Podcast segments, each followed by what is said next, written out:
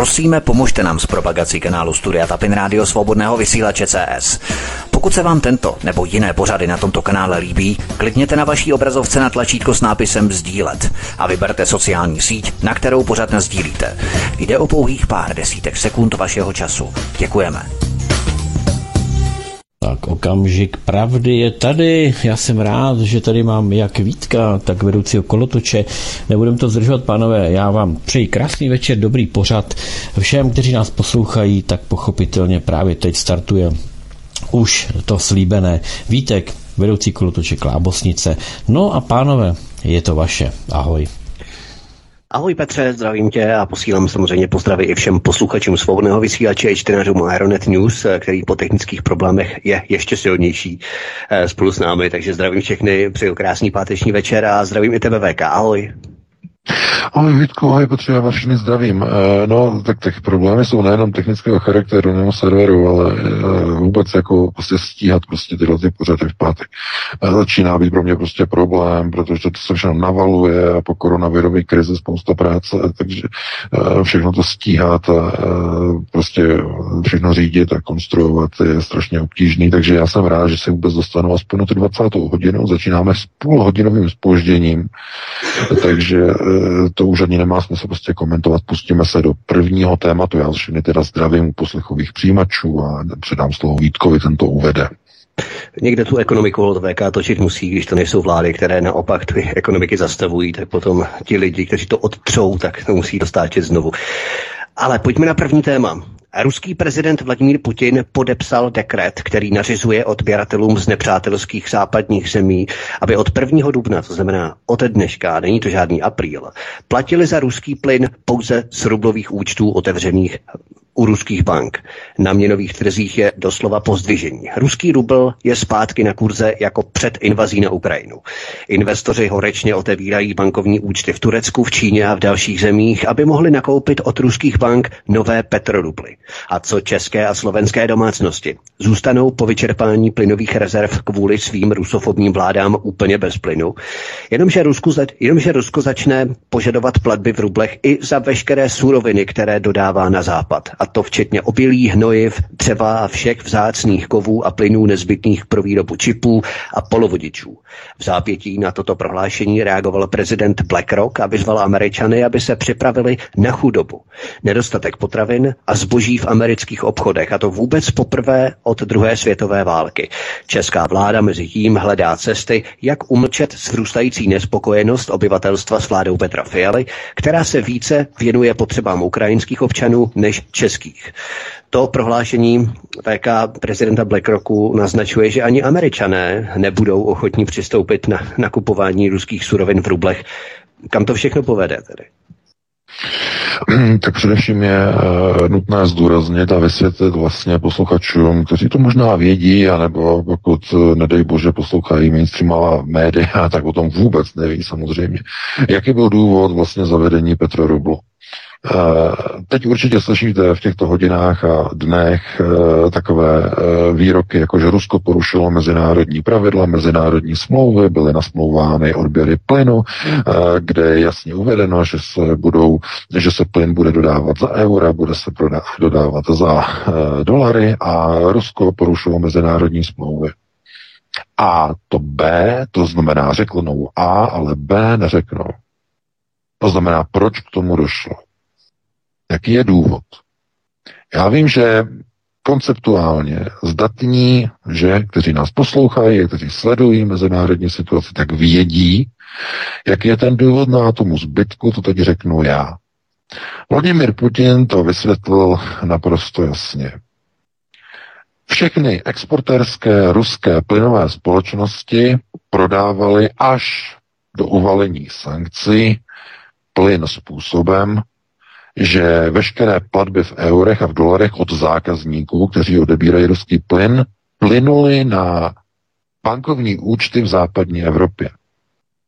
Na ty bankovní účty, které byly zmrazeny, které byly zablokovány a ke kterým teď ruští plynaři nemají přístup. Jinými slovy, ruské plynové společnosti, plynárenské, se nemůžou k platbám od zákazníků dostat. Tím došlo k porušení mezinárodní smlouvy. A protože došlo i k odstřižení ruských bank od SWIFTu, tak není možné ani ty dolary a eura za odebraný plyn posílat pomocí SWIFTových převodů přímo na ruské účty, protože SWIFT je odstřižen. Suma sumárum to znamená, že Ruská federace nemá žádnou cestu, dostupnou cestu, jak od svých klientů, od svých zákazníků vybrat peníze za odebraný plyn. A z toho důvodu bylo rozhodnuto, že jedinou možností, jakým způsobem lze za odebíraný platit, protože žádná jiná možnost Rusku už nezbyla, je otevření ruských rublových účtů přímo v Rusku u ruských bank. Tam pošlou, eh, respektive takto otevřou si rublové účty a aby mohli zaplatit, tak si vymění eh, svoje eura, svoje dolary za rubly tím vzniká něco, čemu se říká petrorubl a tímto petrorublem zaplatí e, tím, těm všem sankcionovaným ruským plynárenským společnostem zaplatí za odebraný plyn. To je celý. Takže není pravda, je to dezinformace, je to lež, která vytéká z české televize, vytéká z českých médií, vytéká jako hnis z českých mainstreamových médií o tom, že Rusko porušilo mezinárodní smluvní závazky. Je to nesmysl. Je to západ, který zablokoval cestu těmto smlouvám a k plnění těchto smluv. Jestliže někomu zablokujete účty a nemůže tedy uh, disponovat penězi, tak je logické, že smlouva padá. A padá nikoli z viny e, obchodního smluvního partnera, ale z viny rozhodnutí vlád, rozhodnutí států, které o té blokaci těch účtů rozhodují. Takže e, teď už je to doufám každému jasné, čemu došlo. Na straně druhé na tuhle situaci bylo eh, připravováno, bylo, bylo, bylo se chystáno, dalo by se říct. Rusko s tím počítalo dopředu, eh, takže ty eh, struktury jsou připravené, jsou nachystané, v této chvíli samozřejmě je obrovská panika, protože hned tedy eh, se rozjela mohutná spekulace směrem na posilování rublu. Eh, všichni teď, kdo trošku dělají do mě, tak hned se dají den, celý týden vlastně teď sedali na letadla a odlítali z Frankfurtu do Turecka, protože Turecko neuzavřelo, má stále neomezený a neblokovaný bankovní styk s Ruskou federací, takže všichni, kdo dělají v Evropě do biznesu, jedou si otvírat turecké bankovní účty. Konec konců, tak kolega tam taky byl teď eh, ve středu. Eh, a eh, to je, to je řešení. To je jedno z možných řešení. Takže nakoupení ruských rublů přes turecké banky, přes otevřít si účet v Turecku je jedno z možných řešení. Erdogan samozřejmě dělá tu svoji politiku, která má aspoň tak trochu hlavu a patu, na rozdíl od těch lemplů v Evropské unii. Takže Ti, kdo to, kdo to, kdo to odskáče, jsou podnikatelé, dámy a pánové. Podnikatelé. Podnikatelé, biznesmeni, ti, kteří vydělávají na stát.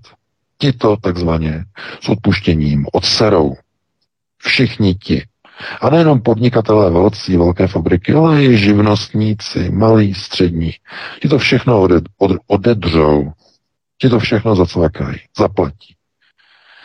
A no, spolu s inflací, spolu s obrovskými schodky státních rozpočtů a spolu samozřejmě s válkou na Ukrajině a se všemi těmi sankcemi, je třeba se připravit na to, že věci, které byly normální, už normální nebudou, věci, které, na které jsme byli zvyklí, už nebudou plyn nebude, elektřina nebude a když bude, bude to velice drahé. Všechno bude velice drahé. To znamená, sociální nůžky se začnou rozevírat. To znamená, mezi bohatými, mezi chudými se velmi zásadně začnou rozevírat.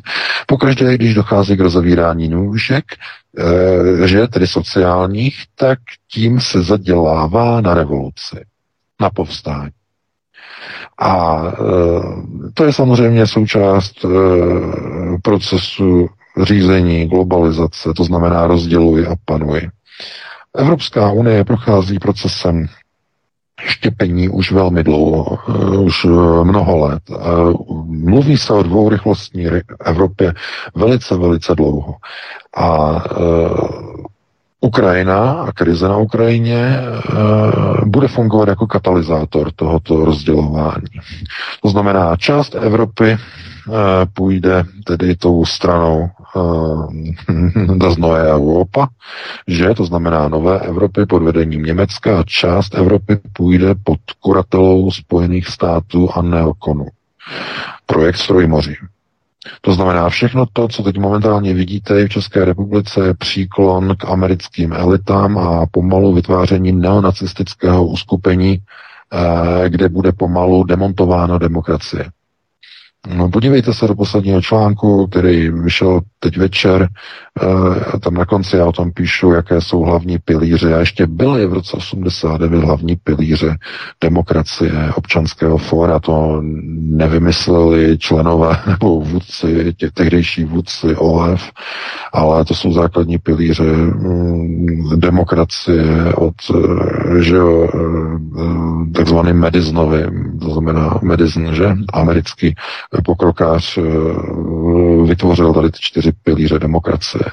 A Mediznovi čtyři pilíře demokracie eh, tady samozřejmě jsou eh, dialog, pluralita názorů ve společnosti, pluralita politických stran a svobodné volby.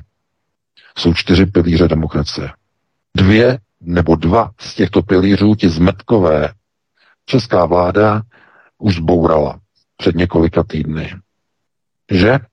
To znamená, uh, pluralita názoru skončila v České republice. Už nesmíte mít jiný názor. Uh, generální prokurátor, nebo vlastně vy tam nemáte prokurátora, vy tam máte tu, ten nesmysl, který je vymysleli po roce 90, jak se to jmenuje, je státní zástupce, uh, tak vyhrožuje lidem, když budou mít vlastní názor, že zavře. Že? Ano. Takže pluralita názoru skončila s fialovou vládou. Další věc, která skončila, druhý pilíř demokracie, je dialog. Vedení dialogu. Co je to dialog? Dialog je vedení dvou názorů. Společnost. Demokracie je založená na názorech. Jestliže vám někdo z České televize začne zvracet názory, že a oni štěpí, oni štěpí českou veřejnost svými názory, ty dezinformační weby, oni štěpí českou veřejnost, českou společnost, musíme je zakazat štěpí. Že? Tyhle ty zvratky, které vytékají z televizí a z médií. Jenže, eh, milí svazáci, že? A slouchači, kteří nás posloucháte, se sluchátkem, že? A s nahrávacím zařízením. Zdravíme na vnitro. Tak eh, v roce 89, protože to vám ještě mlíko teklo po bradě mnohým z vás, tak eh, tyhle, ty, tyhle ty čtyři Mediznovy eh, zákony nebo základní pilíře demokracie skutečně definovaly tu pravou skutečnou demokracii. A proč ten dialog v seznamu těch čtyř pilířů je první, to je snad jasné. Protože ten dialog znamená více názorů. A to je právě to takzvané štěpení společnosti. To, co oni nechtějí, tak je základem demokracie, dámy a pánové to, co oni nazývají štěpení společnosti, že všichni by měli mít stejný názor, všichni by měli chtít do Severoatlantické aliance, všichni by měli být proti Rusku a ty dezinformační weby nám to štěpí a kazí. Ale to je demokracie, Milánkové. To je demokracie ve společnosti, více názorů, dialog, základní pilíř demokracie. A každý zmetek, ať je to premiér, nebo řekněme jakýkoliv protektor v roli nejvyššího lháře, tak eh, samozřejmě se bude snažit eh, tvářit jako největší ale ve skutečnosti to jsou, to jsou řezníci demokracie. Mají velké dlouhé nože, že? konceptuální a postupně té společnosti odřezávají jednotlivé svobody a hlavně jednotlivá práva. Taková je realita. A v dnešní době, v dnešní situaci když eh, se podíváte okolo sebe na tu fašizaci těch lidí, spoluobčanů, eh, přátel, kolegů, kamarádů, spolužáků, eh, nadřízených, podřízených, tak najednou vlastně zjistíte, když se na to podíváte jako by z té oběžné dráhy, že? Z té orbity, vy to nepoznáváte. To už není přece demokracie, to nemá s demokracií vůbec nic společného to je buď tedy je to despocie, anebo už je to dokonce dystopie. Že despocie je to ve chvíli, kdy je to pouze politické nařízení, to znamená ten despotický systém řízení, ale pokud už je to prostoupené celou společností, stává se to společenským zřízením, tak už to není despocie, ale je to dystopie. To znamená společenský nový řád, nová éra, kde nemyslitelné se stává normativem. A kde kdysi garantované se stává nežádoucím a zakázaným. To je definice, to je definice dystopie. To znamená budoucnosti éry společenského řádu, kdy nemyslitelné se stává e, normativem společenského soužití. Udávání, práskání, donášení na lidi, nemá růžku, nemá vakcínu, nemá test, to byla příprava. Napsal někde Zetko, napsal na zeď Včko, zavřete má jiný názor, řekl dobré slovo o Putinovi, řekl dobré slovo o ruském plynu, e, otočil termostatem radiátoru na víc než 22 stupňů a tím podporuje Putina, zavřete ho. Protože podporuje ruský plyn. Tahle fašizace e, je pouze začátkem. A je k tomu přistoupeno jenom kvůli tomu, že veřejnost byla nečinná, a nechala si eh, svůj životní prostor ukrást nepřítelem globalistickým nepřítelem. Za hezkými slovy, za uh, hezkými uh, frázemi, hlavně slušně. Že? Takže když se říká takovéto české přísloví, no to je doslova hnus fialový, tak po zvolení nové vlády v čele s tímto premiérem to nabývá úplně nových rozměrů a konotací pro budoucnost národa jako takového. Pamatujete, co jsem říkal? Hmm, těsně po volbách, nebo je dokonce před volbami. Ještě prstíčkem budou mnozí škrábat a budou volat, aby se vrátil Andrej Babiš. Ještě prstíčkem. Proč? Protože procesy řízení se pouze zhoršují a zhoršují a každé další volby budou dopadat hůře a hůře a hůře než ty předchozí. A o tom jsem už taky někdy mluvil, někdy před třemi, čtyřmi roky, pěti lety. Pamatujete se? Varoval jsem už po volbách 2017, že každé další volby už budou horší a horší a horší. A asi málo kdo z vás je teď v pozici, že by mohl říct, ale ne, pan VK nemá pravdu, je to lepší a lepší a lepší a lepší. Najde se někdo mezi vámi takový? Já myslím, že odpověď znáte. A to, že ten vývoj je pouze deklinační, to znamená směrem dolů, to, že každé další volby dopadají hůře a hůře, je zapříčiněno procesem řízení na první prioritě. Nepřítel vychoval budoucí generaci v procesech školství, v procesech médií, v procesech vzdělávání, zábavy, eh, internetu, informačních toků, to znamená, tam všude on dokázal působit a vychovávat novou budoucí generaci, která bude ovládat politické procesy v dalších a v dalších a v dalších dekádách. Proto v této chvíli jsme v deklinaci. I bude to horší a horší a horší. Společenské vztahy, e, sociální statusy, sociální bezpečnost a její pád, úpadek, to všechno je před námi, anebo už dokonce jsme v procesu zažívání těchto deklinačních procesů. E, postupně to začne docházet veřejnosti. S tím, jak přijdou první faktury za plyn, za elektřinu a důsledky neschopného anebo dokonce vlasti zrádného politického řízení v jednotlivých zemích, nejenom v České republice, ale i na Slovensku, ale i zejména v Polsku a v dalších zemích plánovaného projektu amerického neonacifikovaného Trojmoří. A e, to, co se jenom odehrává v poslední době, uh, umlčování jednotlivých webů je v přísném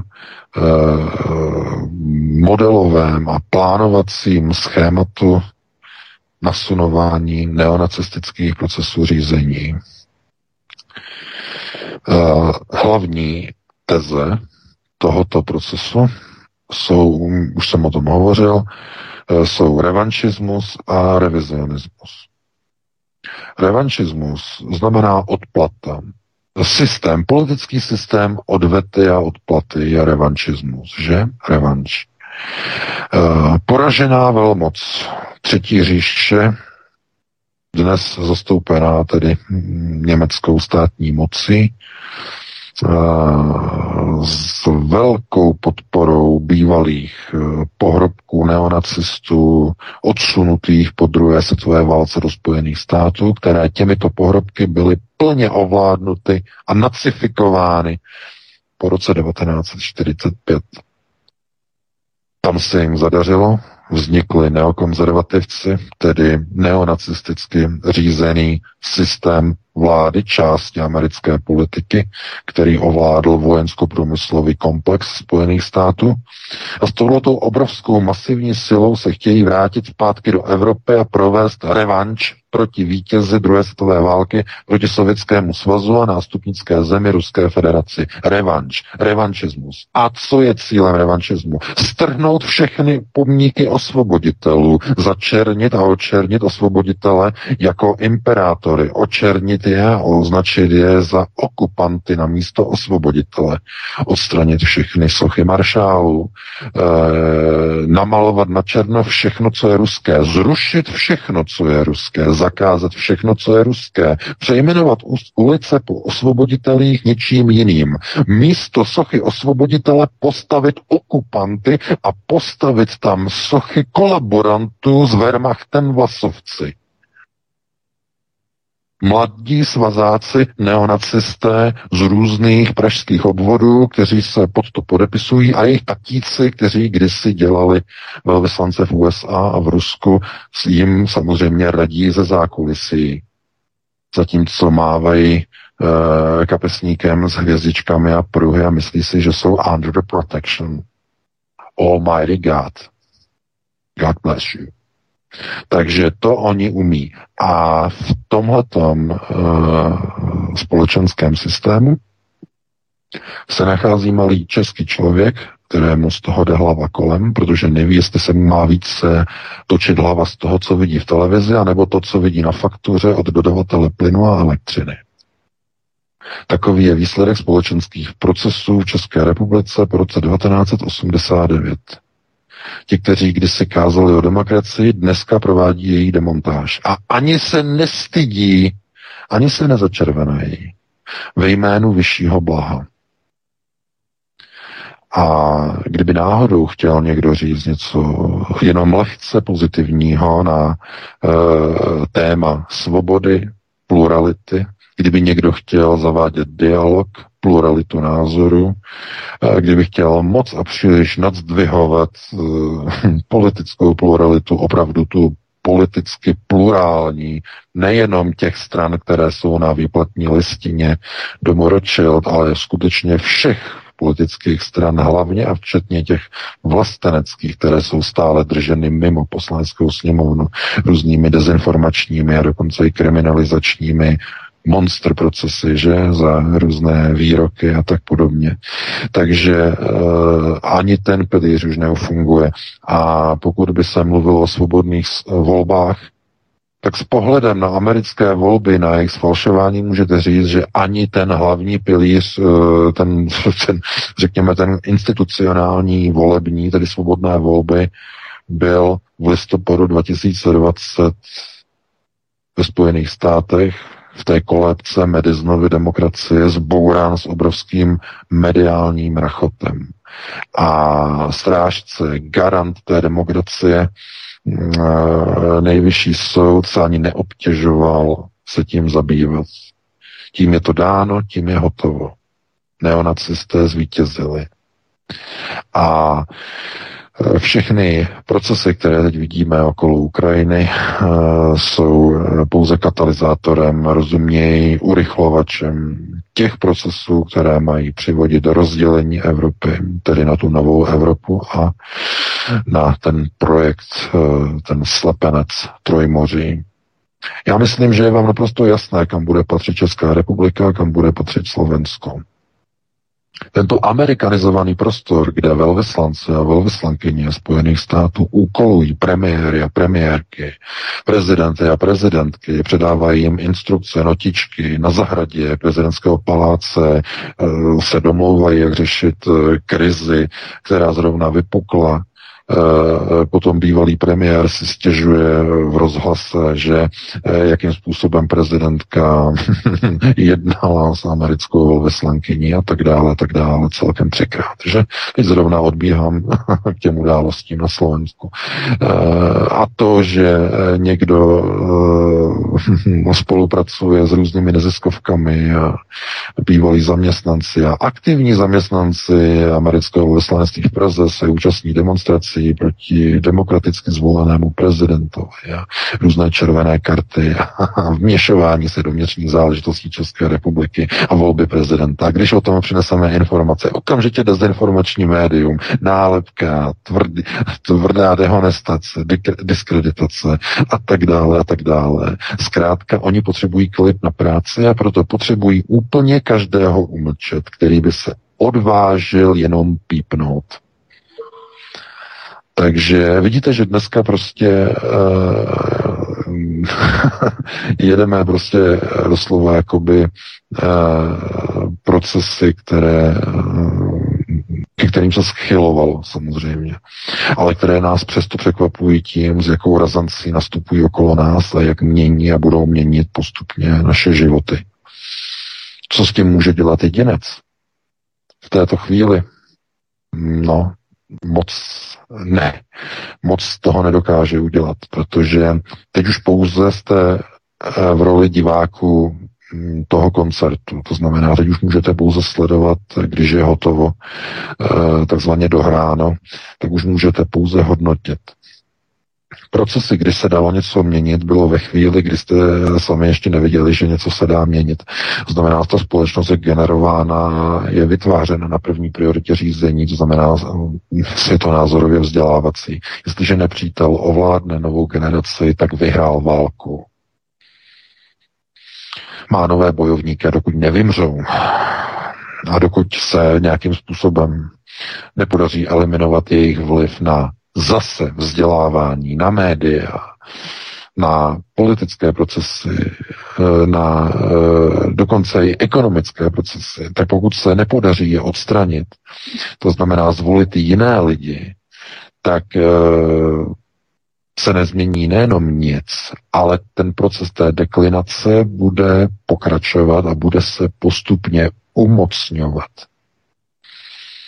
A takovéto procesy, které jsou jakoby v deklinačním charakteru ve vztahu k ochraně občanských práv a svobod a demokracie, tak tam lze většinou pomoci jenom v případě řízení na šesté prioritě. Jedině válkou a e, očekáváním osvoboditele, který e, zrezetuje a vynuluje všechny procesy řízení z šesté priority, že? To je to vždycky, když proběhne válka, dochází k rezetům všech řídících priorit. Ta šestka vlastně rezetuje úplně všechno. A e, to si asi nikdo vůbec nepřeje, protože při rezetu procesu už neumírají jenom ideály a naděje, ale umírají především lidé. To je ta děsivá daň za použití šestého procesu řízení. To je, myslím, naprosto každému jasné. A ve chvíli, kdy uh, ten proces má nějakým způsobem zabránit e, dalším ztrátám na lidských životech. Když takový proces má zabránit genocidě, když takový proces má zabránit e, terorizování obyvatelstva, že sousední země a podobně, e, tak e, někdo by se mohl dívat třeba na šestou prioritu i z toho pohledu, jakože proč nepřišla dříve, nebo proč se nepoužívá častěji, že šestá priorita řízení. No, to je asi podobné, jako kdybyste řekli, narodilo se nám dítě, moc se nám nelíbí, takže ho zlikvidujeme, zabijeme a uděláme si nový. Dá, dá se to takhle dělat? No teoreticky ano, ale v praxi to nedělá nikdo, protože to je, to je strašný proces řízení, že? To se dělalo naposledy kde? Se to dělalo? No naposledy se to dělalo ve Spartě. Ano, přesně tak, ve Spartě. Naposledy. Naposledy. Takže, e, ale vál, a válka je úplně stejná. To znamená, my tady máme nějaké státy, které se nepovedly jejich hranice se nepovedly, jejich uh, složení etnika se nepovedlo, je, je tam příliš mnoho národností, je to takový mix, hm, tam to nebude fungovat. Pojďme, pojďme to zrušit, pojďme je vybombardovat, pojďme je vyhladit, eh, pojďme to udělat celý znovu. No, to se sice eh, hezky řekne, ale eh, pokud by to někdo udělal v důsledku, tak eh, to je naprostá tragédie, to je naprostý otřes, to je genocída, to je, to je likvidování prostě všeho a to je pouze v teoretické rovině, vše v teoretickém rámci. To znamená, jestliže nepřítel vyhraje na první prioritě, tak porazit ho je možné zase jenom na té prioritě první pakliže odmyslíme tu šestou.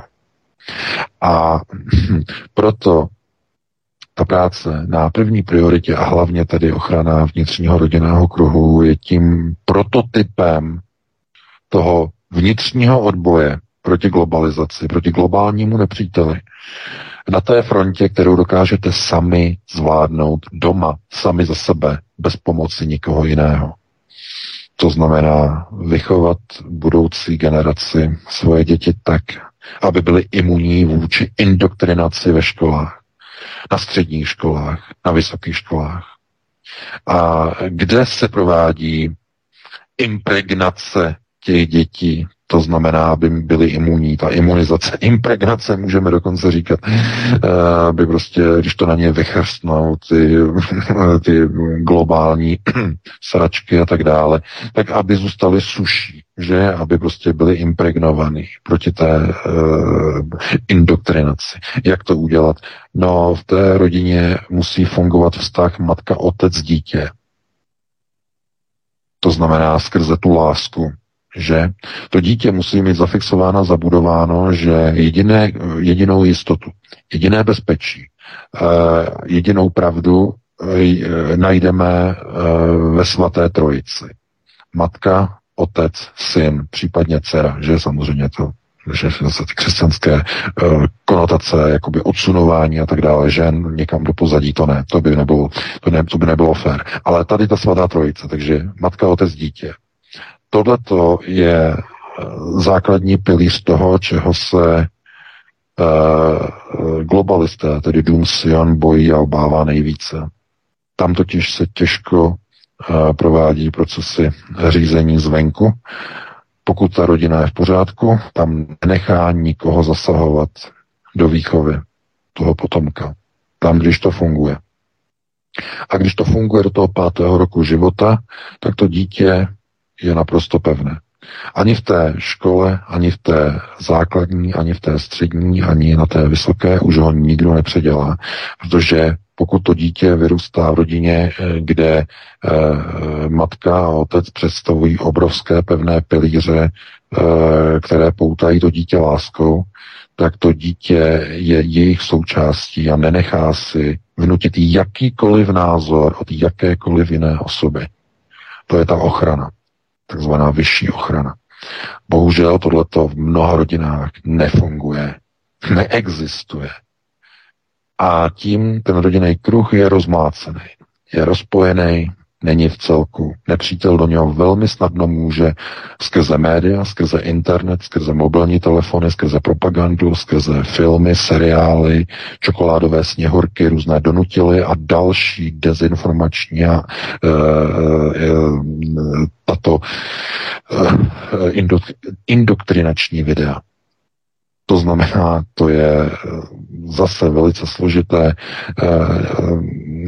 úplně doslova tedy eh, lidem říkat, co mají dělat, jakým způsobem mají uh, ochraňovat vnitřní kruh, protože ať někdo dělá, co dělá, tak mu to prostě nefunguje, nejde a často si říká, uh, já tohle to já už to nezvládám, máme třeba dítě, ono je hyperaktivní, že jo, ono má nějaký tady ty, ty různý ty ADHD a další prostě různé poruchy, že jo, chování, tady to nezvládáme. No, kdybychom radši měli jiný dítě, že jo, tady to bychom nějak zrezetovali, že jo, my jsme si udělali se nový, jako v té Spartě, a to nefunguje samozřejmě. Tak to nejde. Takže ta rodina na to rezignuje a více už se o to nestará a potom se o to postará škola, tam je potom hotovo, tam je vymalováno. No a výsledek té společnosti je potom někde po 18 letech, když to dítě je potom dospělé, jde k volbám tam najednou potom slyšíte takové ty názory, jako že uh, Rusové uh, rozpoutali druhou světovou válku, Německo se bránilo, a němečtí vojáci přijeli eh, do Československa jako v podstatě ochranné sbory před eh, ruskými bolševiky, aby ochránili svobodu Čechů a Slováků. Že? Tohleto už cpou a rvou na školách včera na Slovensku do hlav dětí. Že? Ti aktivní, někteří aktivní učitelé. To je, to je síla. No, to je pouze začátek. Takže revanšismus a revizionismus jsou hlavními procesy uh, nasunování neonacistických procesů řízení a projektu Trojmoří do Evropy. Postupně budeme vidět důsledky uh, tohoto nasunování. Postupně budeme zjišťovat, že není, není-li plyn, není-li elektřina, je-li příliš drahý plyn, je-li příliš drahá elektřina, Eh, je-li nedostatek zboží a potravin v obchodech, tak je to kvůli tomu, že a teď, jak se to řekne, jak se to zdůvodní, že Fialová vláda dělala špatnou politiku, nebo že se někde udělala chyba, ne. Za to může ten zlý Rus. Bude se vštěpovat dětem do hlav. Ten zlý Rus. Kvůli němu máme hlad. Kvůli vy, děti, vy děti máte hlad. Vy máte zimu kvůli tomu Rusovi. Jako řekla Madeleine Albright, Rusko je surovinově příliš bohatá země na to, aby tyto suroviny měla jenom pro sebe. To je ten slavný výrok Albrightové. Že? Těchto surovin má Rusko příliš mnoho na to, aby byly jenom pro Rusko. To znamená, tím bude zaděláno ke třetí světové válce, dříve či později.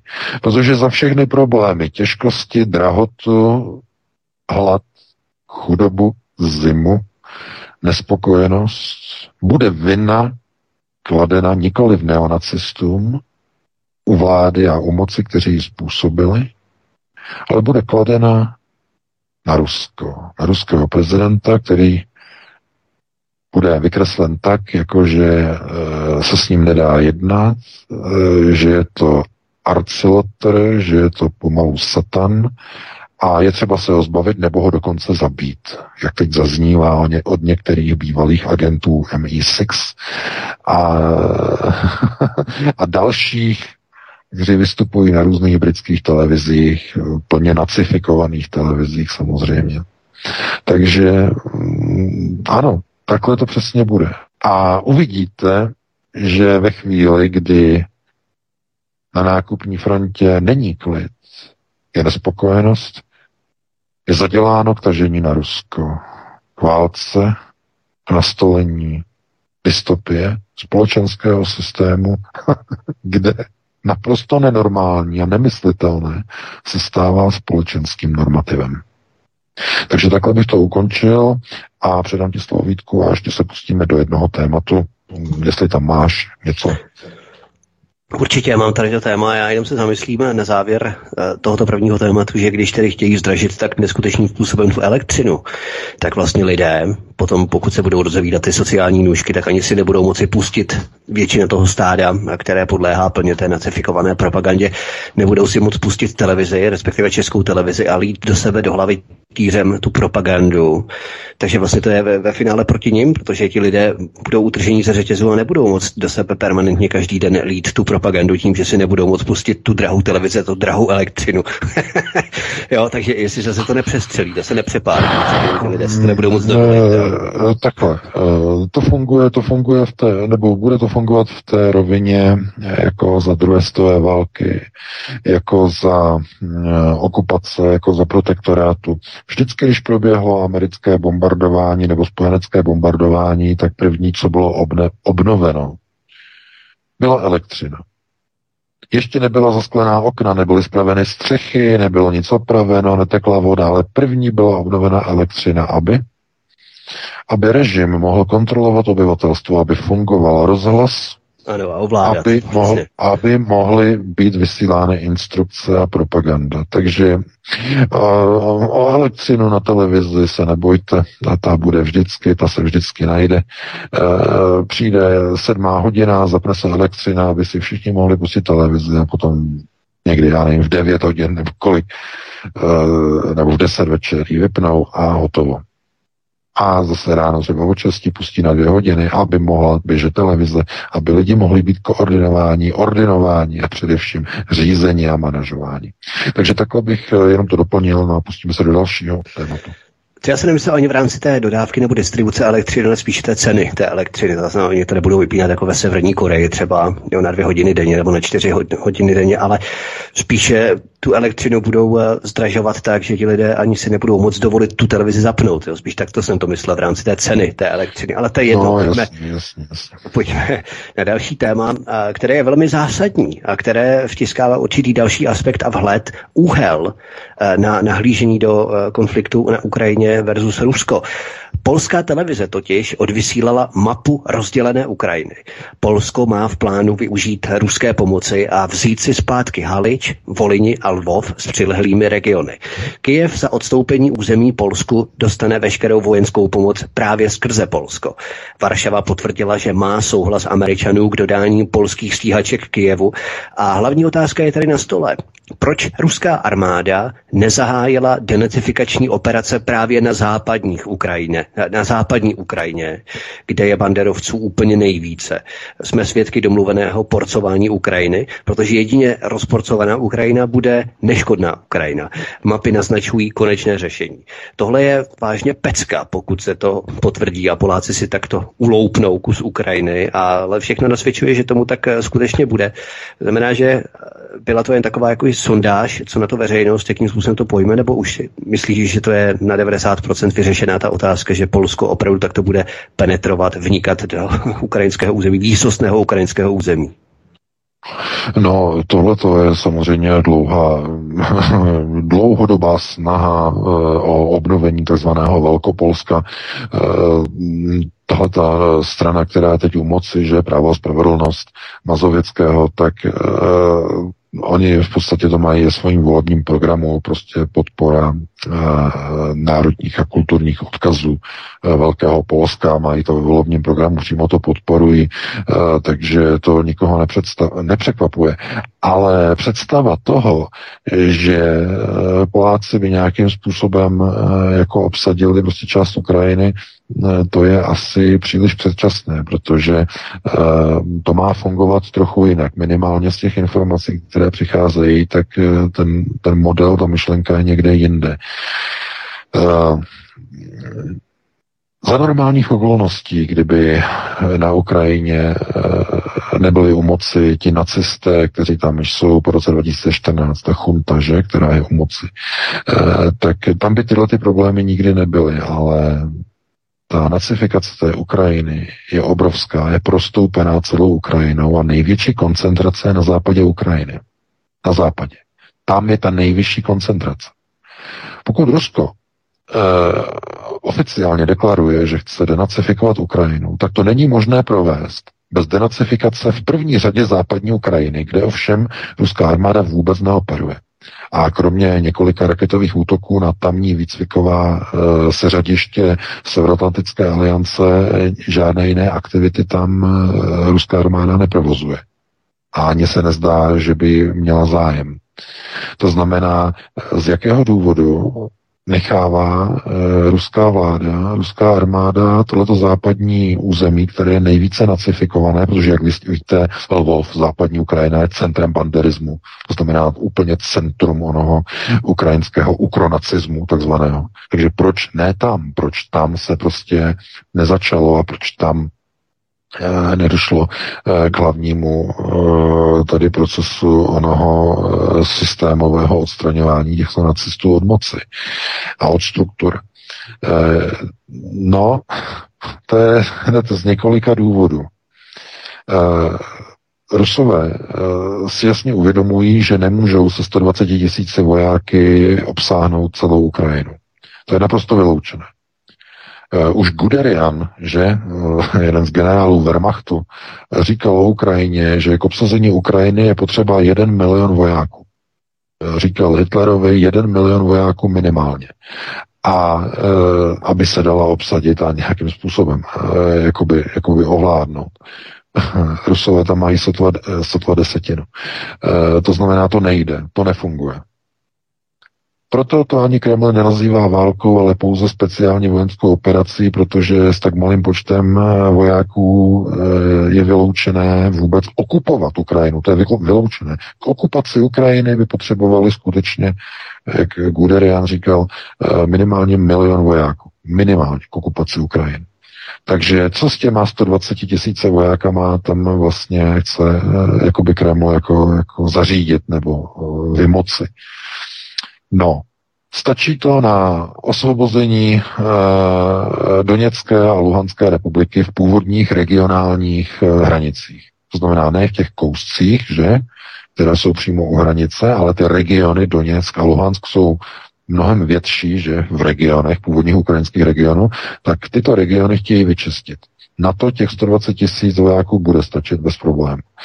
E, to, co bylo asi zřejmě podle všeho cílem těch ruských operací se ukazuje, eh, že bylo asi hlavním cílem bylo odpoutat pozornost eh, armády, to znamená tak, aby eh, obrané struktury byly seskupeny a seřazeny ve městech. To znamená ve velkých městech, aby byl navozený dojem, že ruská armáda chce okupovat velká ukrajinská města a tam, aby se vlastně seřadily vojenské jednotky a tím pádem, aby byly izolovány od zbytku ukrajinské armády. Od toho obrovského masivního zbytku. A ten masivní zbytek, zhruba 100 tisíc až 120 tisíc ukrajinských vojáků, se nachází na Donbasu v tzv. kotli. Donbaský kotel.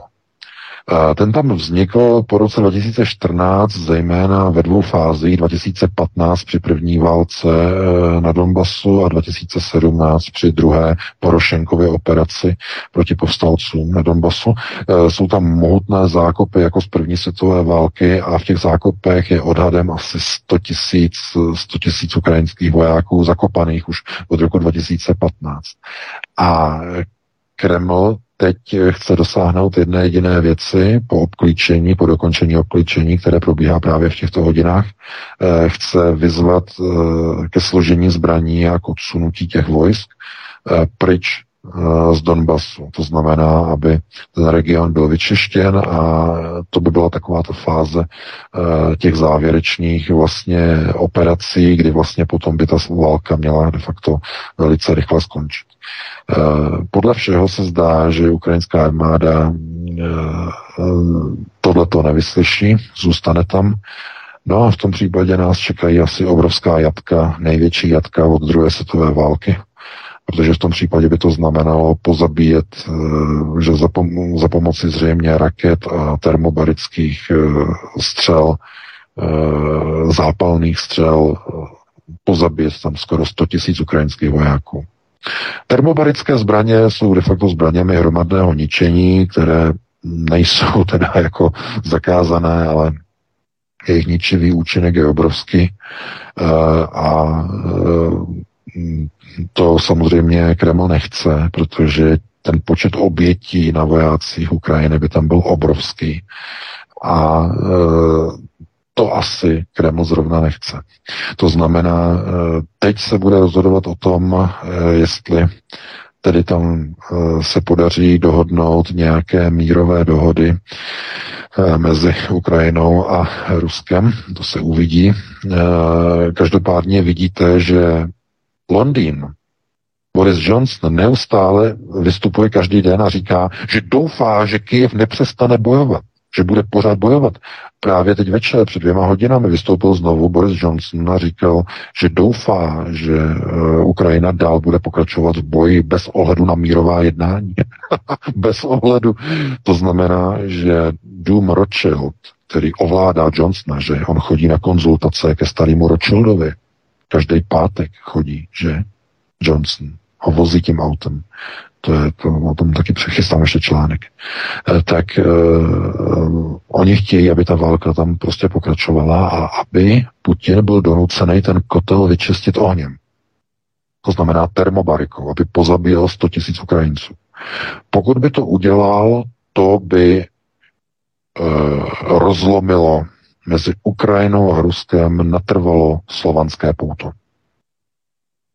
Ukrajinci by se začali dívat eh, na Rusy jako na eh, masové likvidátory, ne jako na osvoboditele, ale jako na masové likvidátory a to by, to by, bylo, to by bylo naprosto strašný pro eh, budoucnost vztahů mezi Ruskem a Ukrajinou. To bylo naprosto strašný.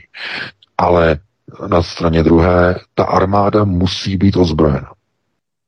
To je naprosto vyloučené, aby prostě ta armáda mohla dál operovat, e, protože je plně nacifikovaná, že v té armádě, to je prostoupená e, členy těch oddílů, které 8 let zabíjeli a ostřelovali Donbass, že civilisty e, v DLR a LLR. To znamená, to není dovoleno. Takže k čemu by to vedlo? No, vedlo by to k tomu, že taková armáda by se stala obrovskou hrozbou a nebezpečím a pokud by nebyla eh, neutralizována, získala by na sebe vědomí a stala by se ještě nebezpečnější za několik let nebo měsíců pro Rusko ještě víc než je e, dneska tím, že tam je zakopaná. No tím, že tam je zakopaná, tak zkrátka to ne, nelze nějakým způsobem odsunout, že e, je odtlačíte někam pryč, když oni jsou tam zakopaní. Že V těch zákopech je nemůžete vyhnat tankama, v těch zákopech je nemůžete nějakým způsobem e, od tam e, jakoby vyhnat a vysáčkovat.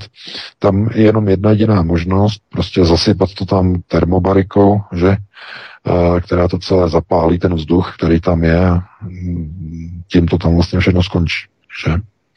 To znamená, mm, teď je to ve fázi, že znovu, znovu se takový ten míček zase překlopí na stranu Kremlu a Vladimir Putin bude muset rozhodnout, jestli tedy začne ty eh, zákopy na Donbasu čistit ručně, pomalu, ruskýma vojákama, což bude představovat tisíce a tisíce mrtvých vojáků každý týden, předpokládám, to by byly, to by byly jatka na obou stranách, a nebo to tam zkrátka e, takzvaně ruská armáda nasype a e, nasype to třeba jenom na část toho území, aby vyslala signál, tam zařve 10 tisíc ukrajinských vojáků po několika úderech a bude se doufat, že zbytek té armády se zhrozí a že se odsune. A když ne, no, tak to si dovedete představit. To znamená, eh, nemyslete si, že eh, když Boris Johnson, že to je psíček, Rothschildův psíček, že, proto no, mají na vodítku, že takový ty obrázky na britské alternativě, že si Rothschild vede, vede na čtyřech nohách, si vede, eh, si vede Borise Johnsona, že?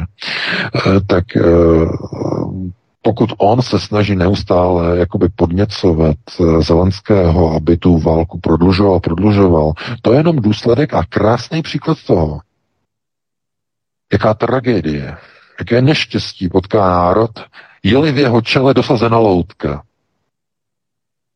Protože ta loutka je největší bestií, proti které nelze vůbec nic dělat, protože ta loutka vlastně vůbec za nic nezodpovídá. Ta loutka totiž udělá jenom to, co ten loutkovodič, ten pán, který ji ovládá, k jaké špatnosti, k jakému kroku jí přinutí provést ten či onen útok nebo úkon proti vlastnímu obyvatelstvu, proti tomuto, proti támhle tomu a tak podobně. A když už ne u těch loutek, eh, tak stejná tragédie platí o premiérech, stejná tragédie platí o prezidentech různých zemí, stejná tragédie platí o předsede, předsed, eh, předsedách, nebo předsed, že? Eh, různých stran, že? To je asi jasné, si dovedete představit, že mm, pokud někdo tedy je dosazen tak, aby neprosazoval politiku ta, která podle jeho vědomí a svědomí je ta nejlepší pro ten národ, ale je to politika, která je dělaná tak, že zavolá velvyslankyně naproti, že, z americké ambasády, dají si dostaveníčko dole na zahradě, nebo zalezou do sklepa. A tam se vyměňují instrukce, že notičky, jak to má fungovat se Sputnikem, s vakcínou, jak to má fungovat s vládou, je, je, jestli se má jmenovat tady ten premiér, nebo se má jmenovat tady ten minister, to znamená notičky, instrukce, befel, a tohle, když probíhá v nějaké zemi, která by se mm, jako prohlašovala, že je demokratická, tak se potom nemůžete divit, že v takové zemi se najednou objevují americké základny, ne jedna, hned dvě, že v takové zemi najednou uh, jsou politici, kteří vysílají různé zbraně, uh, různé protiletadlové systémy do válkou zmíta, zmítané sousední země. Kdyby to aspoň bylo třeba v nějaké zemi na druhém konci světa a jeli to sousední země, uh, to je trošku diletantismus, minimálně bezpečnostní diletantismus.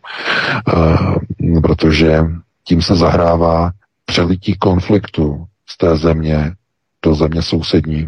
Že? Jako jsme to viděli koncem, tedy konec konců v 70. letech v Laosu, že Laos nechával působit uh, jednotky Větkongu, že jako sousední země Eh, Větnamu, nechával na svém území a eh, američané jako se to rozvěděli, trvalo to nějakou chvíli, no a nakonec bombardovali Laos, že jo, došlo k útokům a tak dále, tak dále. Ta země byla zatožena do války ve Větnamu. Eh, když se díváte na takové různé ministry obrany, který, kteří se zdají nebo se trochu tváří, jako že jim ulít, nebo že mu ulítli včely a různí rádoby prostě hrdinové a generálové, kteří prostě už by chtěli táhnout na Rusa, na Ukrajinu, že jo? A někteří dokonce podporují vysílání různých žoldáků, že, do různých míst, tak eh, v takové chvíli, v takové situaci ta bezpečnost toho národa je, je doslova na talíři. Je, je v sázce, že? To znamená, takhle se přece nemůžou politici chovat. Ti politici se musí starat o vlastní občany, o vlastní obyvatelstvo. A nemůže to být tak, že ten uh, politik uh, dělá kroky, které ohrožují vnitřní bezpečnost státu. I třeba v dobré vůli, že chce pomoci uprchlíkům, chce pomoci zemi, která byla napadena někým, uh, řekne dobře, pomůžeme, ale ta pomoc nesmí ohrozit bezpečnost vlastního lidu. Politika nesmí ohrozit ani sociální bezpečnost lidu. Platby za energie, platby za plyn, za elektřinu, to je sociální bezpečnost. Nesmí ta politika ohrozit bezpečnost rodin a jejich sociálních statusů. Nesmí.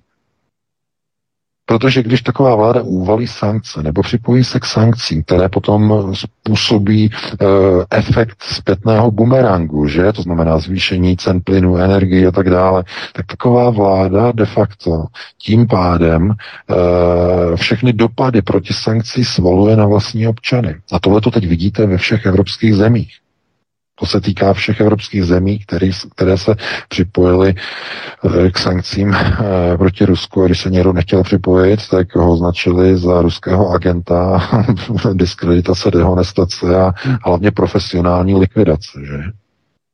Takže to vůbec není eh, nějak jednoduché a je to teď samozřejmě mnohem komplikovanější především v tom, že na elektřinu a plyn, že na, především tedy na plyn, eh, je navázána, navázáno všechno. Ohřev vody, ústřední topení, vytápění v panelácích, všechno funguje na plyn. Všechno, úplně všechno na plyn.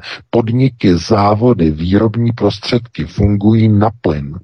Dokonce i krematoria fungují na plyn, dámy a pánové. Přestanou fungovat krematoria. Víte, když se bude pohřbívat do země, jakým způsobem vzroste cena hrobu? Pětinásobně, desetinásobně. Hrob se bude prodávat za 2,5 milionu jako byt.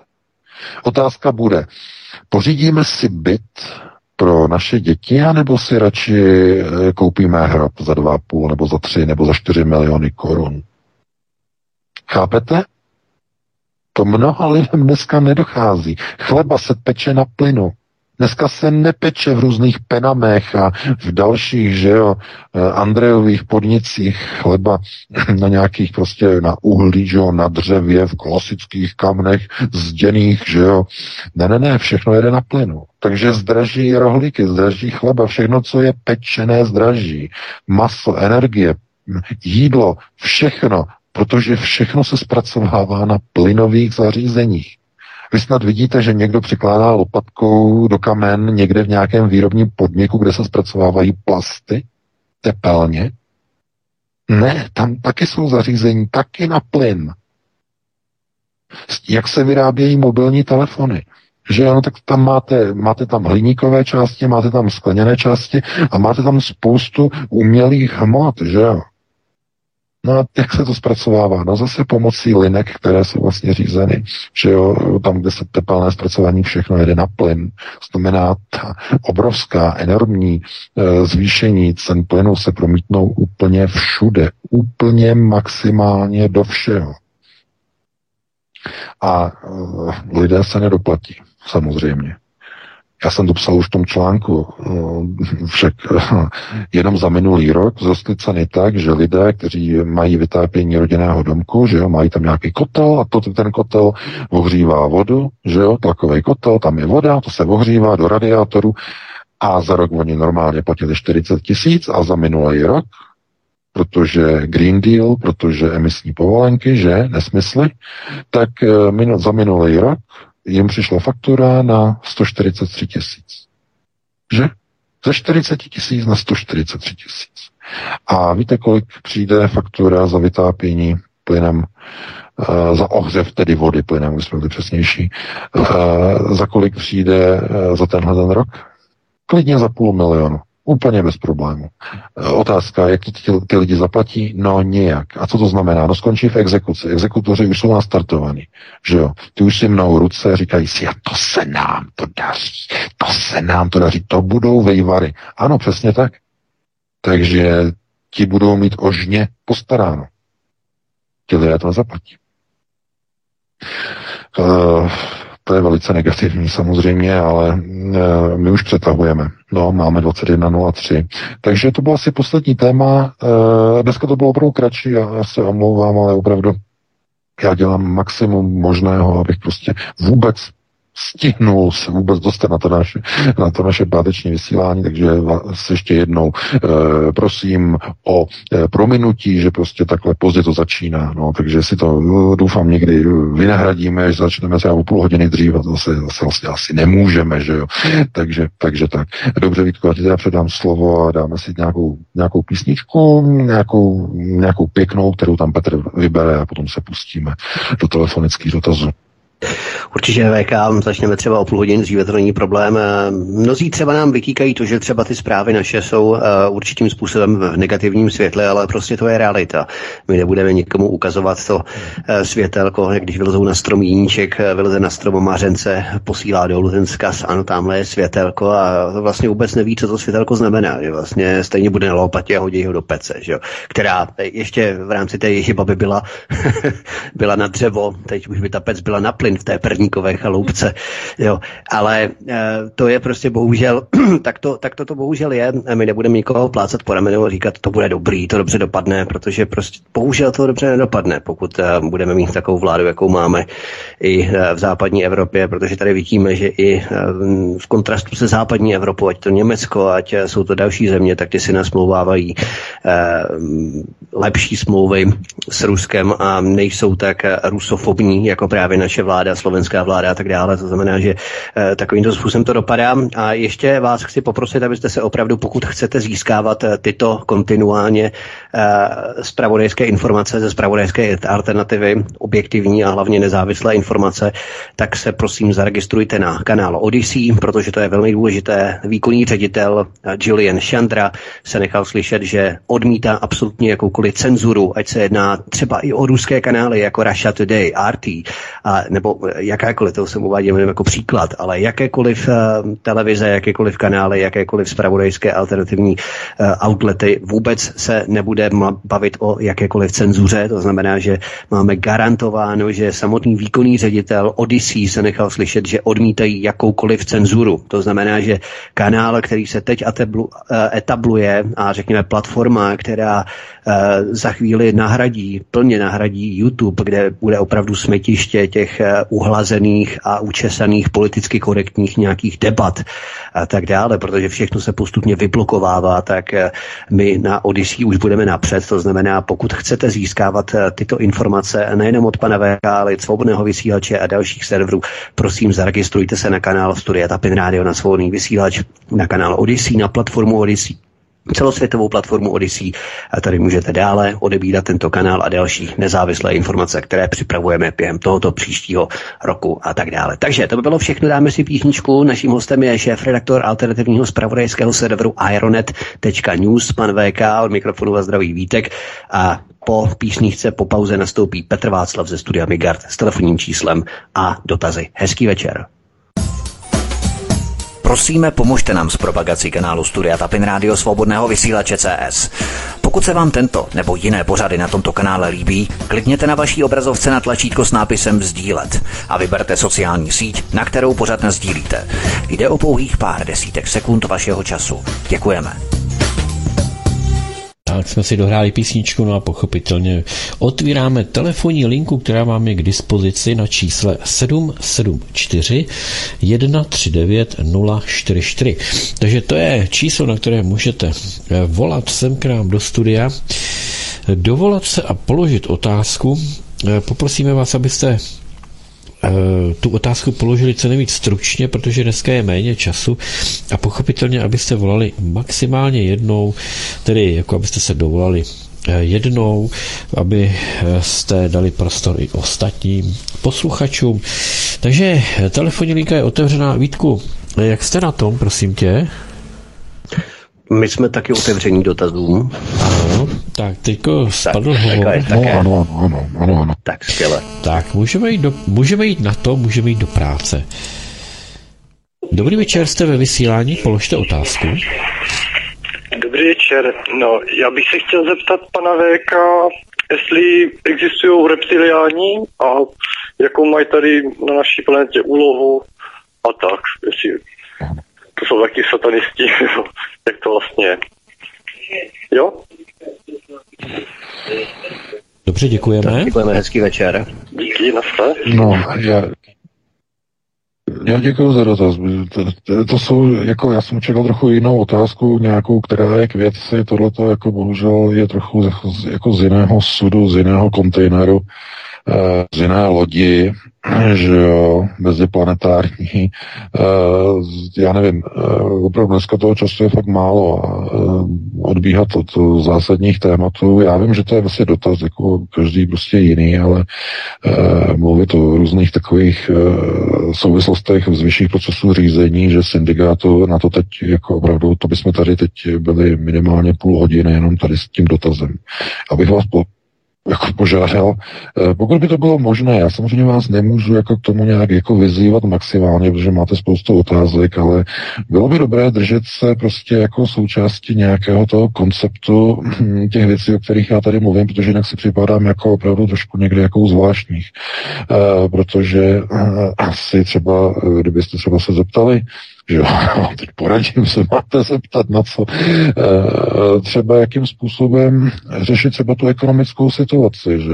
Jakým způsobem se zajistit třeba s rodinou na to, aby jste třeba přežili, já nevím, nedostatek plynu nebo tady ty, to znamená takové ty věci, věcné, věcné záležitosti a e, teď zrovna řešit reptiliány, myslím si, že asi na to není zrovna vhodný prostor, minimálně e, bych asi čekal něco jako zásadnějšího jako otázku. Nezlobte se dneska vůbec na téma syndikátu, nechci, nechci vůbec nic jako říkat, tak se nezlobte, jo? Pustili bychom dalšího volající. Tak je to trošku z jiného sudu, z jiného tankeru, z LNG, tak pojďme do dalšího posluchače. Dobrý večer, jste ve vysílání, položte otázku. Dobrý den, tady Zdeněk Praha. Chtěl jsem se zeptat pana VK, jak je už určitě známo, jedná se zase o boj Ž a Ž, takže e, ruský židovský kongres versus eh, londýnský kalenda, e, kanceláře. A pravděpodobně teďka hlavní trumf má asi v ruce Vladimír, že jo, ale půjde o to asi, jakým způsobem to zahraje a že a že, čili dvě ruce jednoho těla, tak si myslím, že jsou stejně už spojené, že ruce a teď půjde na Vladimírovi Putinovi asi, jak se rozhodne, jak říká pan VK, jestli bude obětovat 10 tisíc lidí, že jo, včetně i svých lidí, a nebo jestli pak rozhodne se pro ten masakr, jak říkal předtím, že jo. Děkuji. Hmm. Díky.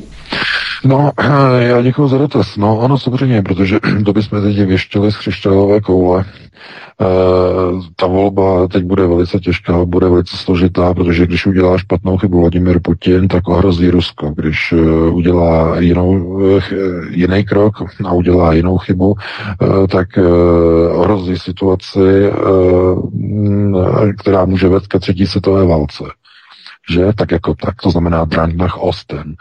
Ehm, nemůže být dovoleno, aby ukrajinská armáda ehm, se cítila jako ehm, tím, že vyseděla válku. Jo, to, co se děje teď na Donbasu, je vysezení války. Oni jsou tam zakopaný.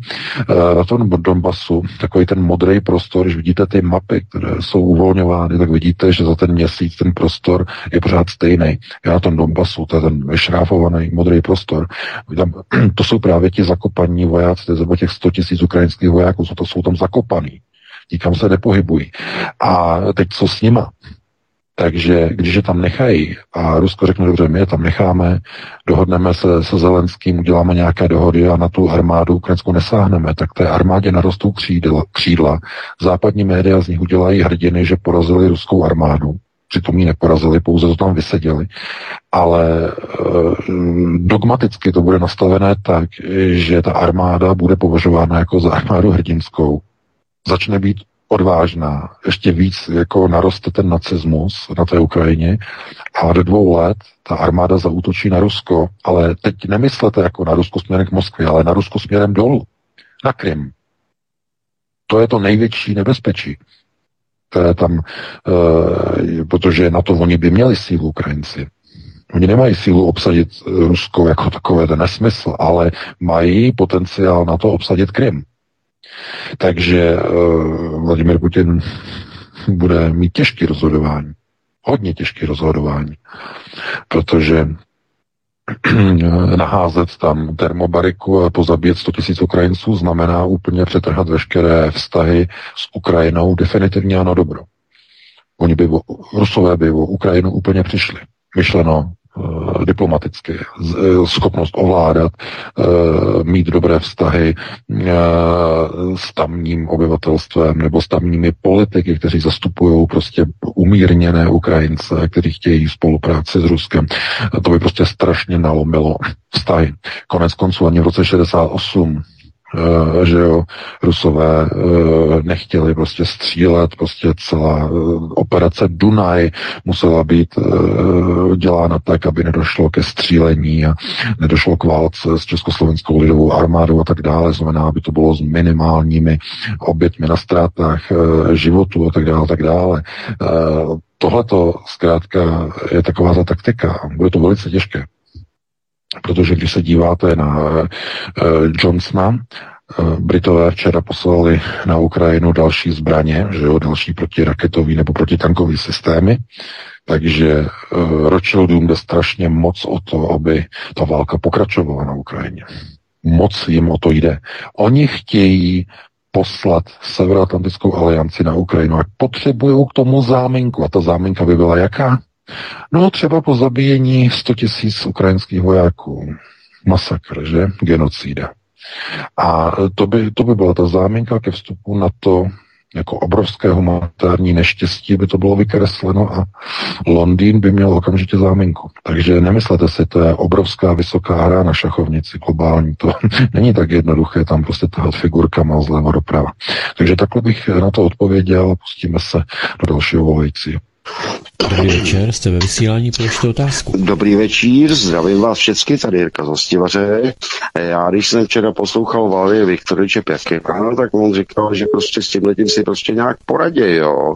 Ale horší to bude s tou Evropou, až se tam nasune další miliony Ukrajinců, a teďko s tou nouzí plynu, tak z té Evropy ve své podstatě může vzniknout totální skanzen.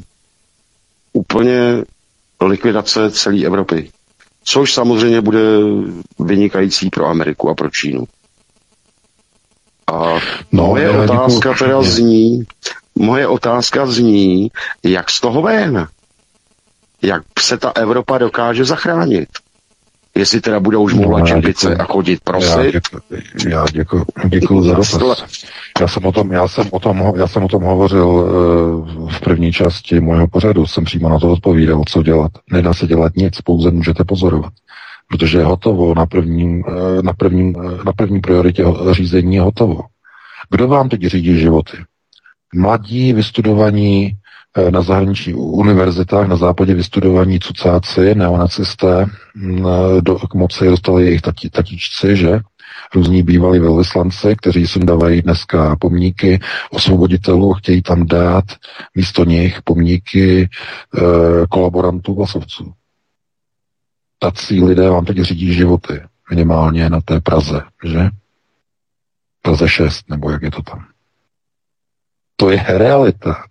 Vy se ptáte, jak z toho, a přitom vám vládne eh, vláda různých fialů a dalších, kteří přibližují Českou republiku ke třetí světové válce, kteří jezdí na různá setkání do bunkru v Přemýšli v Polsku, ve východním do bunkru, který postavili ještě Němci, že jo, Wehrmacht. Poláci to přebudovali. A tam se setkávají se Zelenským a, a dohadují s ním různé kroky a, a Johnson posílá zbraně, že jo. A lidem říkají, nebude plyn, a nebo bude plyn a budete platit třikrát, čtyřikrát, pětkrát více za elektřinu, ještě možná více. A co s tím uděláte? No nic, protože přijdou další volby a protože každý rok přichází eh, se, eh, nebo každé volby přichází, eh, každý rok, takto, každý rok dospěje 300 tisíc České republice každý rok dospěje do stavu 18 let a vol, k volebnímu právu 300 tisíc nových voličů. 300 tisíc každý rok. To znamená 1,2 milionu. Za, za volební období 1,2 milionu nových voličů má volební právo. Mladí lidé. Jak myslíte, že budou volit? Kontrolní otázka. Já myslím, že to je vám, je, je vám to jasné. Jak to dopadne proto deklinační proces. S tím se nedá dělat nic. Nepřítel zvítězil na první prioritě po 30 letech. To, co teď my můžeme dělat, je že the last stand, že poslední odpor je na kruhu rodiny. To znamená, aby k rodině se nepřítel nedostal. To je to zásadní. Na vyšších kruzích tam je hotovo, tam je vymalováno, že? Je mu to snad každému jasné, co se s tím dá dělat. No, krom, nebo, nebo takto, že jo, můžete, nebo si můžete sednout, že jo, do křesla čekat na to, až někdo zahájí řízení na šesté prioritě. Až začnou padat bomby, až začnou dunět pásy tanků a v lepším případě. V horším případě nic takového neuslyšíte, protože se jenom objeví nějaký strašný záblesk, který vás uslepí a konec. O zbytku už se nedozvíte. to, a to je, to je reálný popis. To není nějak přehnané. To znamená, to, co se teď momentálně dá dělat v těch velkých politických procesech, mm, jako obyčejný občan tam nemůžete dělat vůbec nic. Dokonce ani když se dáte dohromady, uděláte nějakou skupinu, tak e, tu armádu 1,2 milionu nových voličů každých voleb zkrátka nepřehlasujete. Ať se postavíte na hlavu, ať, se, ať si nasadíte prostě rolničky a uděláte za sebe šeška kašpara, nebo si nasadíte brýle a uděláte za sebe študovaného člověka. To je úplně jedno, jakou formu zvolíte, jaký postoj zvolíte, tak zkrátka s tím nic neuděláte. Dopustili jste, aby nepřítel vychoval novou generaci. Takže já nechci být takhle úplně pesimistický, ale jenom chci jenom ukázat, aby lidé pochopili, že eh, když nepřítel disponuje obrovskou bojovou silou, konceptuální, teď ne vojenskou, ale konceptuální, ovládá média, informace, školství, vzdělávání, banky, ekonomiku, životy, sociální práva, sociální statusy, sociální zabezpečení, úplně všechno ovládá, tak v takové chvíli vy nemůžete proti ním nějak bojovat, než je ochrana na vnitřním kruhu tam, kde máte jediný efekt ochrany a obrany, a to je v rodinném kruhu ochrana toho budoucího člověka té budoucí základní jednotky státu. Znamená to dítě, aby bylo připoutáno k rodině. To je jediná obrana, jediná ochrana. Nic jiného neexistuje v boji proti tady té globální zrůdě. Nic jiného. Takže mm, taková je asi jenom uh, jakoby odpověď ode mě na uh, toto téma. No a pustíme se do dalšího volajícího. Dobrý večer, jste ve vysílání, položte otázku. Dobrý večer, já bych se chtěla zeptat, eh, je za, je za pět minut 12 k tomu prodat nemovitost a odejít z České republiky, protože nevím, jak se budou vyvíjet ceny nemovitostí dál, anebo uh, prostě ještě posečkat, protože mám dceru ve třetím ročníku na Gimplu a jestli teda můžete ještě odpovědět, jak se zařídit v této ekonomické nadcházející krizi. Děkuji vám. No, eh, já děkuji za dotaz. Eh, podívejte se. Eh, ve všech procesech řízení jednali se o krizová řízení. Vidíte, že česká vláda Fialová si znovu vymohla prodloužení nouzového stavu do 31. května. Naprosto bezdůvodně. Chtějí ale disponovat moci. Naprosto disponovat moci. Že? Kvůli tomu. Naprosto bezdůvodně. Uchvácení moci, uchopení moci. Ozval se někde nějaký křik od někoho? Jenom od několika poslanců je jinak klid. Na ulici klid, na nákupní frontě, no tam už třeba nebude za brzy klid, ale jinak normálně klid. A jak se zařídit eh, v dnešní době? No, problém je v tom, že ve chvíli, kdy bude migrační krize nabírat takové obrysy, jaké by mohla nabírat, to znamená, uh, Ukrajinců bude více, než bude žádoucí, to znamená, budou jich stovky tisíc budou se blížit několika milionům, pokud ta válka bude na Ukrajině pokračovat ještě nějakou dobu. Tak e, nastane ono nerudovské, e, že řešení nebo otázka, kam s nimi? A tahle otázka, kam s nimi, bude mít pověď, no přece do prázdných nemovitostí. a těch moc není to jsou jenom investiční byty, takže do investičních bytů nějakým zákonem oni rozhodnou, jsou-li byty prázdné, dáme tam e, migranty. ale to se brzy vyčerpá. Stejně jako se vyčerpají hotely a penziony, které budou narvané k prasknutí, kam dál nastěhovat lidi. No, e, udělá se to tak, že se znovu spustí nouzový stav a vláda bude moci umistovat migranty rozkazem do jednotlivých domů, do jednotlivých bytů, do jednotlivých domů, rodinných, do jednotlivých nemovitostí. V nouzovém stavu k tomu vláda, fialová vláda má právo. Proto oni chtějí prodloužit ten výjimečný stav nebo ten nouzový stav tak dlouho, jak, jak to jen bude možné, protože očekávají, že se může stát cokoliv na Ukrajině. E, objeví se další milion migrantů a v tom okamžiku budou potřebovat nouzový stav, aby mohli začít rozdělovat lidi do rodin proti jejich vůli samozřejmě. A co dělat s nemovitostí? No, to já vám nemůžu radit. Já už jsem o tom mluvil několikrát, že eh, stěhovat se někam do zahraničí znamená disponovat jazykem dané země a když nedisponujete, tak alespoň mít teda nějaký mezinárodní univerzální jazyk eh, na slušné úrovni, abyste se tam domluvili a e, mít tedy vytvořené nějaké e, úvodní startovací zázemí k integraci do, e, do té nové země.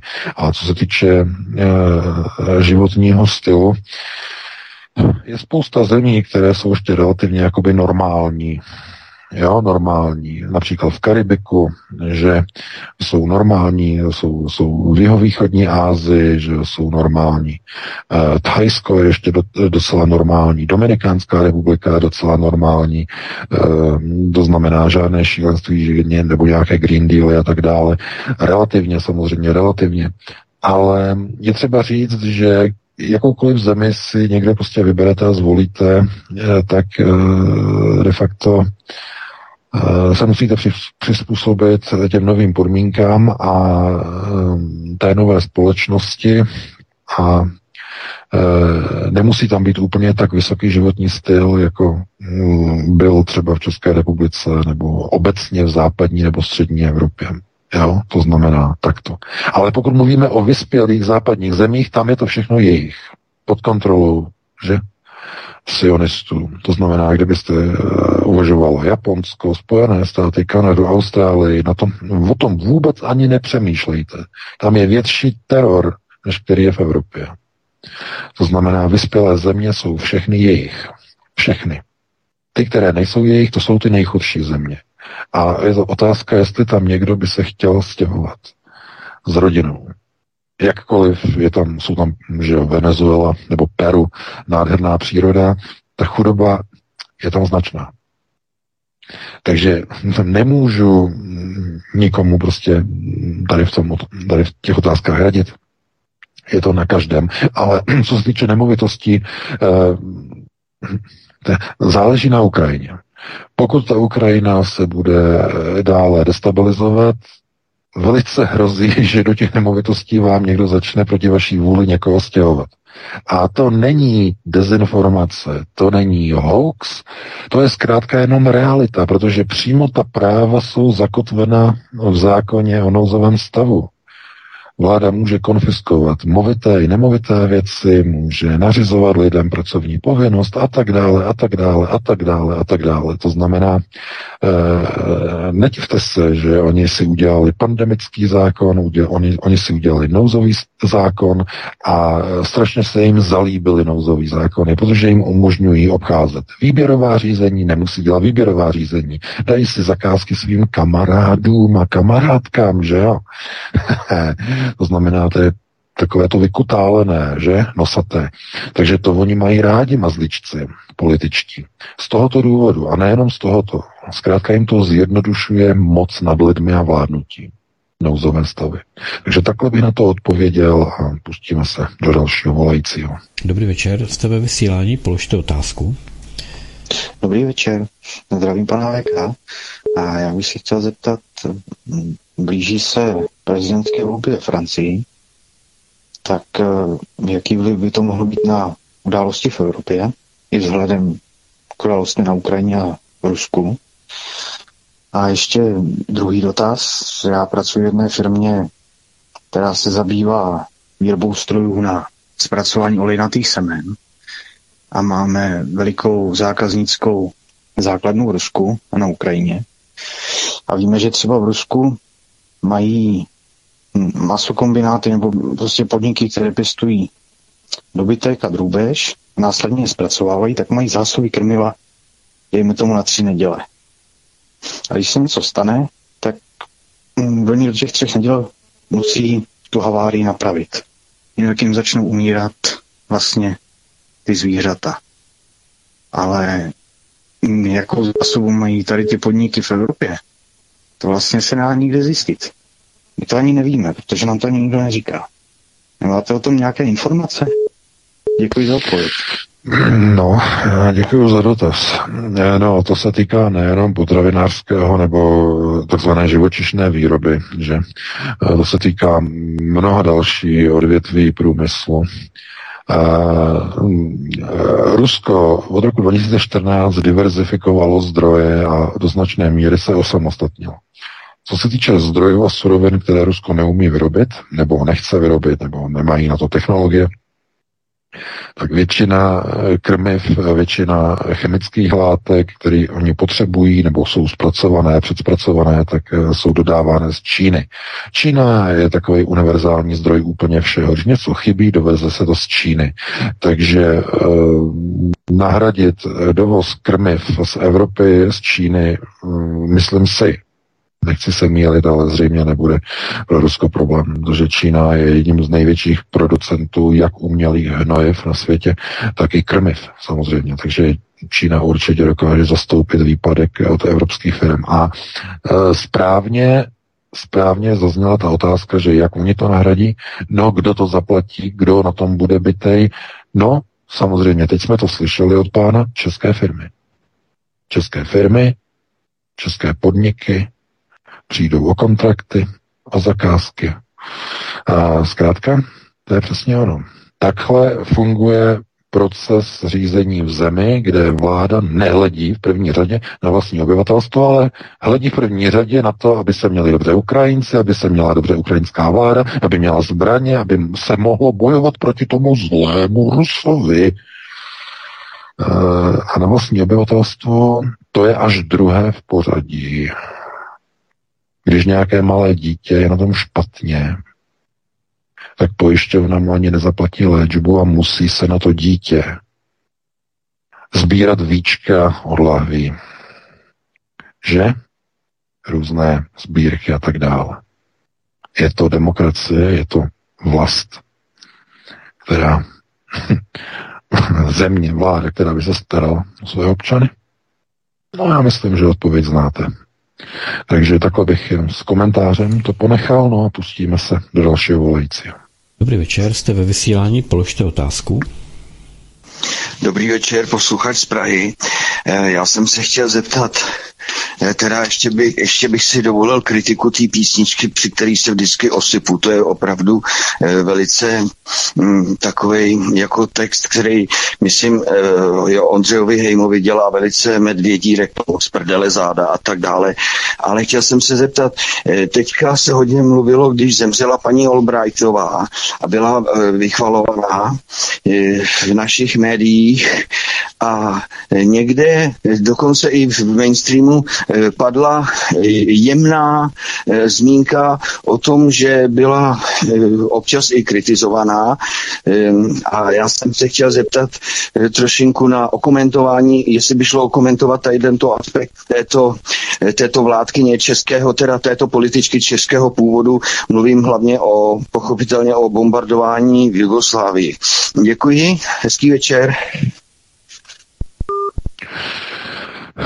No, ano, samozřejmě, no tak o Madeleine Albright bylo řečeno už mnohé, teď ona už je po smrti, tak se říká o mrtvých jenom dobře, a když ne dobře, tak pomlčet. E, co asi bychom mohli říct o Albrightové, tak e, ona byla tedy ministrní zahraničí za Clintonovy vlády a v době, kdy bylo rozhodnuto o bombardování tedy bývalé Jugoslávie, tedy Srbska, Bělehradu, A e, ona společně s Clintonem tedy rozhodla o tom, že bude to bombardování a kde bude probíhat. Ona přímo jako odsouhlasila jednotlivé terče, jednotlivé cíle, Bělehrad státní televizi, že státní televizi e, srbskou, která byla terčem vlastně raketového útoku Tomahawku, e, takže tam zařovalo několik desítek zaměstnanců civilistů. Samozřejmě to byl válečný akt, to byl zločin, že jo, a nikde nebyly uvaleny žádné sankce na Spojené státy v roce 99. Nikde. Ani jedna jediná země. E,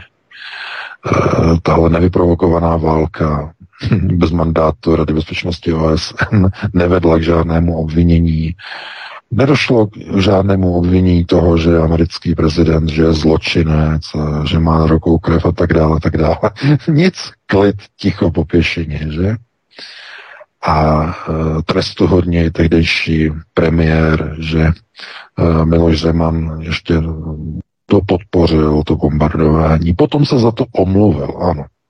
Potom se Miloš Zeman za to ob, o, omluvil, ale e, zkrátka tohle to vytvořilo takový obraz Clintonové, který je jak asi nejzřetelnější, ale podle mého názoru nejzřetelnější, eh, byla její účast eh, na těch politických procesech ještě za Clintonovy vlády, které se týkaly Ruska, Ruské federace. Eh, právě ten její výrok o tom, že Rusko je příliš Eh, surovinově bohatá země, aby eh, všechny nerosty měla jenom pro sebe, eh, jenom ukazovalo na to, jakým způsobem ta americká zahraniční moc se dívá na Rusko, Rusko jako takové, na jeho zdroje. Odkud to pochází? snaha o dobytí a rozparcelování Ruska. No to je drank na chvostem. Ten nacistický, neonacistický proces. A je zvláštní, že ona když tedy utíkala z rodiči, že eh, eh, jakoby z Československa, eh, tak kde, se, kde, kde došlo k té jakoby nacifikaci jejich politických názorů? No, to získala ve Washingtonu, že?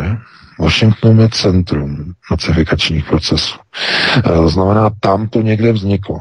Tam někde v, tom, v té fázi tam, kde ona byla, tam, kde ona působila, velmi dlouho, že ona byla známá už od 80. let, už za Regana, jako odbornice, že ona postkomunistické země a na Blízký východ a na Balkán, že jako odbornice.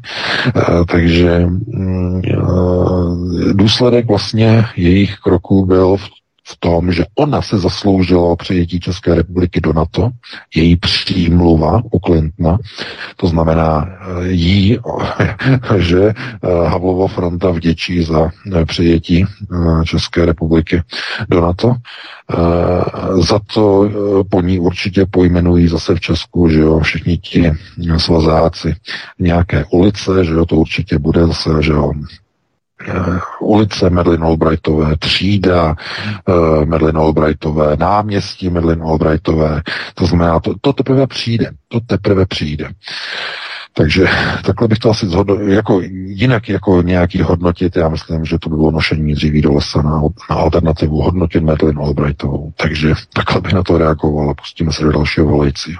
Já jenom podotknu, že připravuju, je to tady za dlouho, protože já jsem nepočítal s tím, že zrovna Madeleine Albrightová krvavá madla eh, zemře zrovna na výročí, 23. výročí vpádu eh, vojsk NATO do Jugoslávie v roce 99, ale eh, připravuju pětidílnou sérii pětidílných trojdílný cyklus eh, války proti Jugoslávii, předtím budu vysílat samozřejmě ještě trojdílný cyklus eh, válka proti Líbii, ale připravuju, bude tak zhruba v létě, myslím, že v srpnu, je to za dlouho, ale připravuju právě pětidílný cyklus válka proti Jugoslávii, takže se máte opravdu na co těšit. A jenom eh, s takovým zarostí učiněním podotknu a kvituju, že je asi třetí nebo čtvrtý posluchač, který volá z Prahy, což je docela skvělé, protože Praha je nejvíce multikulturně a řekněme kosmopolitně nastavená zastavená a spousta posluchačů nám volá z Prahy, takže to je docela taková dobrá zpráva, jenom tak eh, pro zpestření, ale dejme šanci dalšímu posluchači. Třeba bude taky z Prahy. To vypadá, Vítku, že eh, jenom v Praze se dá naladit svobodný vysílač. Takže eh, máte slovo, jste ve vysílání, položte otázku. Dobrý večer. Dobrý večer, pánové, zdravím tady posluchač z Ústí nad Labem, takže sever poslouchá wow. taky.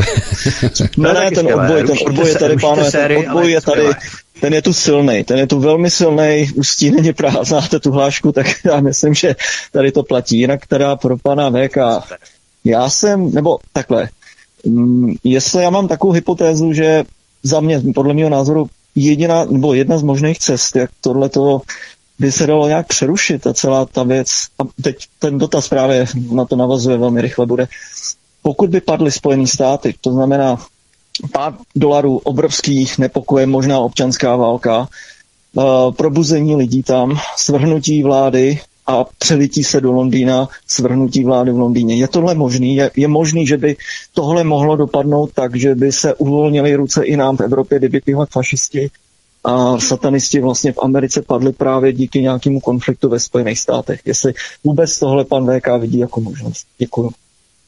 Hmm, hmm, hmm, Jasně. No, eh, to, co, o čem mluvíte, to je samozřejmě řízení na šesté prioritě, do které patří revoluce. Revoluce totiž patří rovněž do šesté priority. Eh, takto mnoho jako lidí si myslí, že tedy šestá priorita je válečná.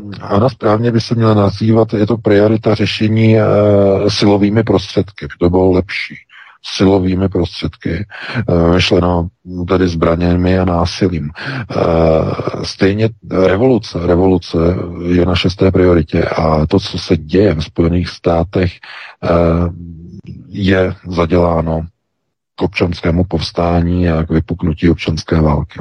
Bohužel zcela jednoznačně. Eh, Amerika se rozděluje na státy, které jsou eh, snowflakeově liberalizované a eh, další státy, které jsou neo... nebo takto. Ano, můžeme říkat i neokonzervativně, ale spíš konzervativně založené, to znamená takzvané ty republikánské státy. Přičemž tam je hlavní problém v tom, že mnoho těch konzervativních států je současně bohužel nacifikovaných právě těmi neokonzervativci, tedy neokony. Víte, že třeba na Floridě je, to je stát, kde je obrovská svoboda, kde odmítají ty povinné vaxy, povinná očkování a tak dále. Eh, jeden z nejsvobodnějších myšlenkových států, ale zároveň tam mají nejvíce protiruské politiky, Mark Rubio, další, že? z Floridy. To znamená, to je těžké. To, je, to jsou dvě strany jedné mince. A vytvoření právě konfliktu, válečného konfliktu mezi dvěma částmi populace vzniká ve chvíli, kdy ty části té společnosti nejsou schopny dodržování čtyř mediznových demokratických pilířů. Ty části společnosti nejsou schopny dialogu, nejsou schopny akceptování jiného názoru, to znamená neakceptují více názorů, tedy pluralitu názorů. E, nejsou schopny e, zajistit ani fungování plurality politických stran, snaží se zakazovat, e, když, že tady ta strana je taková, taková, vytlačíme ji a vytěsníme ji a to je proruská a tak dále. To znamená, potlačují pluralitu a za třetí v té společnosti už nejsou schopni, schopni uspořádat ani svobodné volby, protože jsou cinknuté a sfalšované. A otázka, tyhle ty čtyři pilíře, nepřipomíná vám to něco, k čemu došlo v listopadu 2020? umlčování na sociálních sítích, nedovolování, nedovolení jiného názoru, banování, e, dialog zakázaný, jiný názor zakázaný, svobodné volby sfalšovány. Jediné, co zůstává z těch čtyř pilířů, je ten třetí, pluralita politických stran. Těch je ještě několik. Ještě nebyly zakázány politické strany, ale ta demokracie už vysí jenom na jednom pilíři. A to už je málo. ten pilíř už ji neunese dlouho. Proto eh, tohle to platí pro každou zemi. Pro každou zemi, kde dojde ke zhroucení tří nebo čtyř pilířů, tak nastává revoluce, nastává válka, nastává občanská válka, nepokoje, revoluční stav. Zkrátka taková je realita. Uh, ale kdy k tomu dojde, nedokážeme lidi říct, protože ty procesy jsou nastavené tak, že jsou různě moderovány, jsou různě řízeny, urychlovány nebo zpomalovány.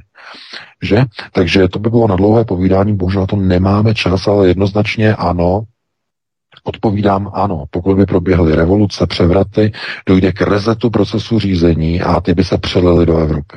Zcela jednoznačně. Takže to by bylo jedno z možných, možných řešení, ano, zrychleného procesu, tedy návratu k normalizaci, k obnově demokracie.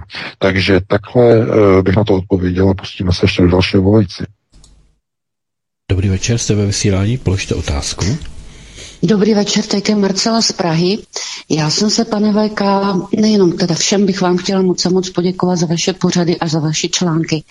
A pane VK, já jsem se chtěla zeptat na jednu věc. Samozřejmě 30 let uh, jsou zde protiruské nálady, jsou tady samozřejmě i protičínské nálady.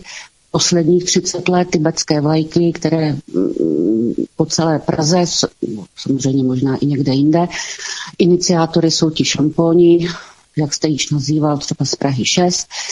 A v současné době vidíme nějaký souručenství v úvozovkách, možná jenom obchodní, na obchodní bázi s Čínou, s Indií, arabský svět, de facto i Afrika, která dneska patří Číně. Já jsem se chtěla zeptat, eh, Evropa, když nebude mít suroviny z Ruska, tak nemá šanci nikde jinde sehnat, než zase přes tyhle země, které nejdou proti Rusku.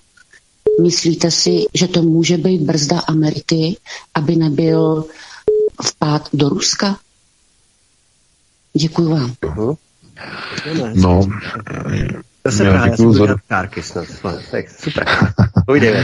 já děkuji za dotaz. No, no samozřejmě eh, z Prahy je spoustu, mm, spousta posluchačů a nových prostě čtenářů, protože eh, nám Fialu v režimu udělal obrovskou reklamu s tou blokací. Jo, prostě my jsme byli úplně všude, že jo, a, že jo, zablokovali, zablokovali Aeronet a dalších sedm serverů. Aeronet a dalších sedm serverů, jak říkám, my máme strašně mnoho nových uh, čtenářů a vlastně de facto potažmo i teď v pátek vždycky máme posluchačů z Prahy, že jo, protože uh, nejvíc to prostě frčelo uh, v té Praze mě opravdu někdy jako zaráží, prostě jestli si vůbec oni uvědomují, jak funguje reklama. Oni asi nemají eh, vystudování v oboru marketingu, reklamy, oni neví, že eh, i vlastně z různých studií vyplývá, že negativní reklama má až o 40% vyšší efektivitu než pozitivní reklama. Jo. Negativní reklama prodává daleko lépe což je zvláštní, ale fakt to funguje asi. Takže mm, z toho důvodu asi, jo, že ta, teď hodně jako z Prahy volá lidí. Ale eh, já, odpověď na tu otázku by byla, eh, že si nejsem opravdu jistý, protože eh, tyhle ty země, o kterých mluvíme, tedy takzvaného trojmoří, budou pod kontrolou americké zahraniční moci, tedy pod kontrolou neokonu, neonacistické procesy řízení. A nebude dovoleno, aby byl, byly obcházeny uh, vyšší politické procesy proti Číně a proti Rusku. Nebude dovoleno raději budou terorizovat obyvatelstvo, aby nemělo topení, mělo zimu, mělo málo plynu, měli málo elektřiny, nejezdili auty, nebyla ropa, nejezdili elektrickými auty, nebyla e- energie, elektřina. E, raději budou terorizovat obyvatelstvo, než by nechali obcházet sankce, které američtí neonacisté uvalili na Rusko a na Čínu. Nebude dovoleno. To je ta tragédie. Ta, a e, k čemu to povede ve společnosti? No k brblání, k mrumlání, k nadávání, k, ke stejné deziluzi, jako byla po roce 48, kdy ne, kde nejdříve bylo velké nadšení pro budování komunismu a potom po nějaké době to přešlo, lidi začali brblat a není tohleto v krámech, tohleto v obchodech, tohleto, tohleto není, tohleto by mělo být lepší a tak dále. Brblání, brblání, brblání, brblání, až nakonec to z, e, skončilo videokazetovou revolucí v roce 89, kdy pod slibem otevření hranic, že okamžitého otevření hranic lidé vyšli do ulic, protože věděli, ano, padne režim a budeme moci věc nakoupit uh, videa, nakoupit zboží, že jo, tak dále, do Rakouska, do Německa. To byl hlavní důvod. To znamená, nedostatek na nákupní frontě vedl k pádu komunistického režimu v Československu v roce 89. Já to stále opakuju. Nedostatek zboží na krámech byl důvod pádu režimu. A podívejte se, svazáci okolo Fialy, okolo Rakušana a dalších se nepoučili z vlastní historie. Oni vedou tu politiku tím způsobem a tou cestou, že zase to povede k nedostatku zboží v, obcho- v obchodech, v krámech, e, poloprázdné regály, nedostatek zboží. Přišlo zboží? Ne, nepřišlo, ptejte se. Nespokojenost lidí. Tohle to, jako kdyby se opakovala minulost. Ano, protože už je to více než 30 let a, a, a oni tu dobu možná, no tak samozřejmě, že Fiala ji zažil, že není žádný mladík, ale ti ostatní různí voliči TOP 09 a stán jim 18, 20, 25 let, to znamená netuší vůbec, jak to tehdy fungovalo, tak e, tam skutečně dojde k tomu, že budou opakovat chyby, které prováděli komunisté celých 40 let. To znamená, e, v rámci ideologického boje proti nějakému nepříteli, zlikvidují vlastní ekonomiku. Komunisté a hlavně tady v Sovětském svazu zlikvidovali svoji ekonomiku Sovětského svazu ve studené válce proti nepříteli, ideologickému nepříteli na západě. Dnes se to zdá, že Evropa zničí svoji ekonomiku v ideologické válce proti Rusku. A opravdu, a ejhle, zdá se, že ano, že přesně k tomuto modelu teď dochází. Takže bych na to reagoval, no pustíme se ještě do jednoho volajícího, máme 57, 3 minuty, to se zvládne. Dobrý večer, jste ve vysílání, položte otázku. Dobrý večer, tady Petr z Rakinska. Já bych se chtěl zeptat, eh, zajímalo by mě, jestli můžou někomu eh, dát do bráku lidi, když tam bydlí rodina a mají prostor jen tak pro sebe.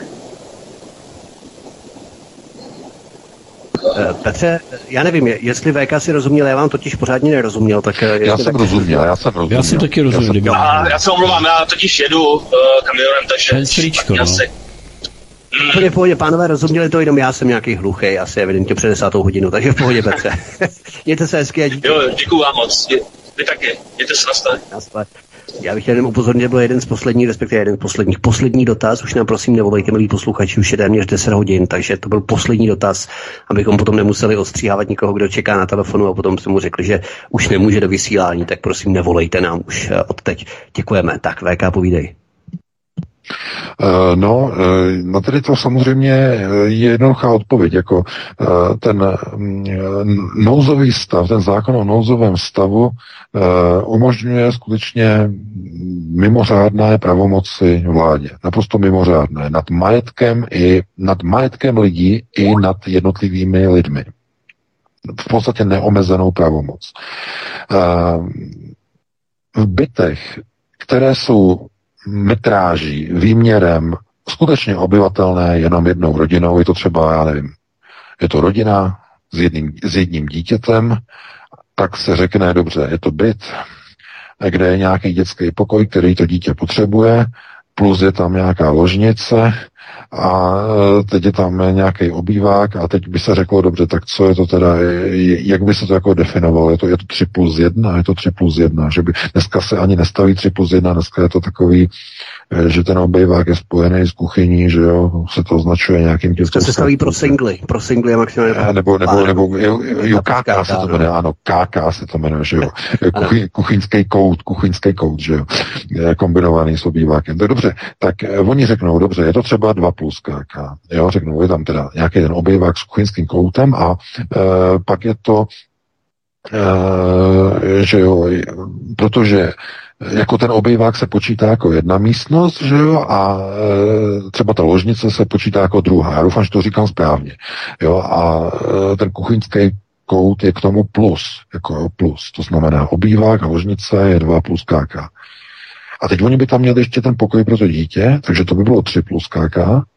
A oni by řekli, je tam rodina s jedním dítětem, tak e, to je přiměřený byt na jednu rodinu, tam by asi zřejmě žádné uprchlíky nenastěhovali. Ale pokud by to byl nějaký velkometrážní byt 4, 5, 6 plus KK, tak pokud vás tam nebydlí aspoň pět, pokud tam nemáte e, maminku, tatínka, máte rodinu, že jo, s dítětem ještě tam máte rodiče nebo ještě prarodiče, tak pokud to nemáte takhle obsazený, tak opravdu by hrozilo, že do jedné z, té, z těch místností vám nějaký úředník propočítá, že ten byt je na vás příliš velký a nastěhuje vám tam stejně jako podnik bytového hospodářství v 50. letech nájemníka z bytového úřadu. To byla realita v 50. letech. No co v 50. dokonce ještě v 70. letech se přidělovali nájemníci do velkomatriářních bytů v Praze. No to si, se spousta lidí nepamatuje, že jo, z těch mladších ročníků. Do soukromých bytů přidělováno, že? Bylo v nouzi. A v 50. letech úplně normálně po válce, že? Takže všechno je možné. Já to nemůžu vyloučit. Samozřejmě, že to by okamžitě popularita vlády šla do kytek, to oni nebudou chtít udělat, pokud k tomu nebudou donuceni americkými partnery, že? Protože jeden milion migrantů, jeden milion Ukrajinců, penziony, hotely, školy, tělocvičny, kde se nebude cvičit, kde budou ubytovaní Ukrajinci, zkrátka nepojmou. Nepojmou. Budou muset nacházet volné byty, neobsazené byty a tak dále, a tak dále, a tak dále. To znamená, hm, znovu, eh, oni to udělají pouze v případě, pokud bude velká uprchlická krize. A to by bylo v případě, že konflikt na Ukrajině bude eskalovat opravdu maximálně eskalovat. To znamená, těch uprchlíků bude více a více. Doufejme, že k tomu nedojde. Takže má, to, to byl poslední dotaz, máme dvě minuty po 22. hodině. Já se tady s vámi loučím, i s tebou Vítku, s tebou Petře, se všemi našimi posluchači a čtenáři. Doufám, že teda dneska jste si zase něco odnesli, nějaké informace a že si nás naladíte opět za týden. Já se opravdu budu snažit být co nejdřív, ale opravdu moc se omlouvám. E, opět od 19.30 a probereme nová aktuální témata z domova i ze světa, takže se opět uslyšíme. E, užijte si týden, uh, pěkně strávěte uh, nadcházející víkend, no a do té doby a pro tuto dobu a pro tuto chvíli vám přeji krásnou dobrou noc. Já ti taky zdravím VK, mě se moc krásně, užij si víkend, eh, stejně tak tobě Petře, taky moc děkuji za vysílání a vám milí posluchači, že nám voláte, že nám píšete, že se registrujete na kanál Odyssey ještě jednou, za chvíli tam ten pořad bude v archivu. A mě už nezbývá také nic jiného, než vám popřát krásný víkend, eh, vstup do nového týdne. A příští pátek jsme tu zase opět na křídlech Red Bullu eh, od 19.30 doufejme, ale svobodný vysílač je tu s vámi 24 hodin denně, takže nás poslouchejte, vyberte si z pestré palety škály našich pořadů, které máte v programu na svobodný pomlčka vysílač vysílač.cz, případně na svtv.cz na druhém našem webu, kde umístujeme i kanály a výstupy z archivu na kanálech Odyssey našich jednotlivých studií a my vám přejeme krásný večer, případně dobrou noc a hezký večer. Tak oběma pánům děkuji, jak Vítkovi, tak VK. Děkuji všem, kteří jste volali. Děkuji za pochopení všem, kteří jste se nedovolali. No a pochopitelně více jste poslouchali, tak doufám, že jste si to užili. Já vás pozvu zítra od 17 hodin eh, sem na Midgard, na svobodný vysílač, pochopitelně, protože budeme mít naživo Marii, eh, která určitě přinese velmi zajímavé informace v pořadu Stárnutí je přežitek, takže to je ode mě také všechno. E, loučím se s vámi, přeji vám krásný posled dalších pořadů a zítra se s vámi budu těšit naslyšenou. Takže mějte se fajn, od mikrofonu se loučí jak jinak než Petr Václav. Prosíme, pomožte nám s propagací kanálu Studia Tapin Radio Svobodného vysílače CS. Pokud se vám tento nebo jiné pořady na tomto kanále líbí, klikněte na vaší obrazovce na tlačítko s nápisem Sdílet a vyberte sociální síť, na kterou pořad sdílíte. Jde o pouhých pár desítek sekund vašeho času. Děkujeme.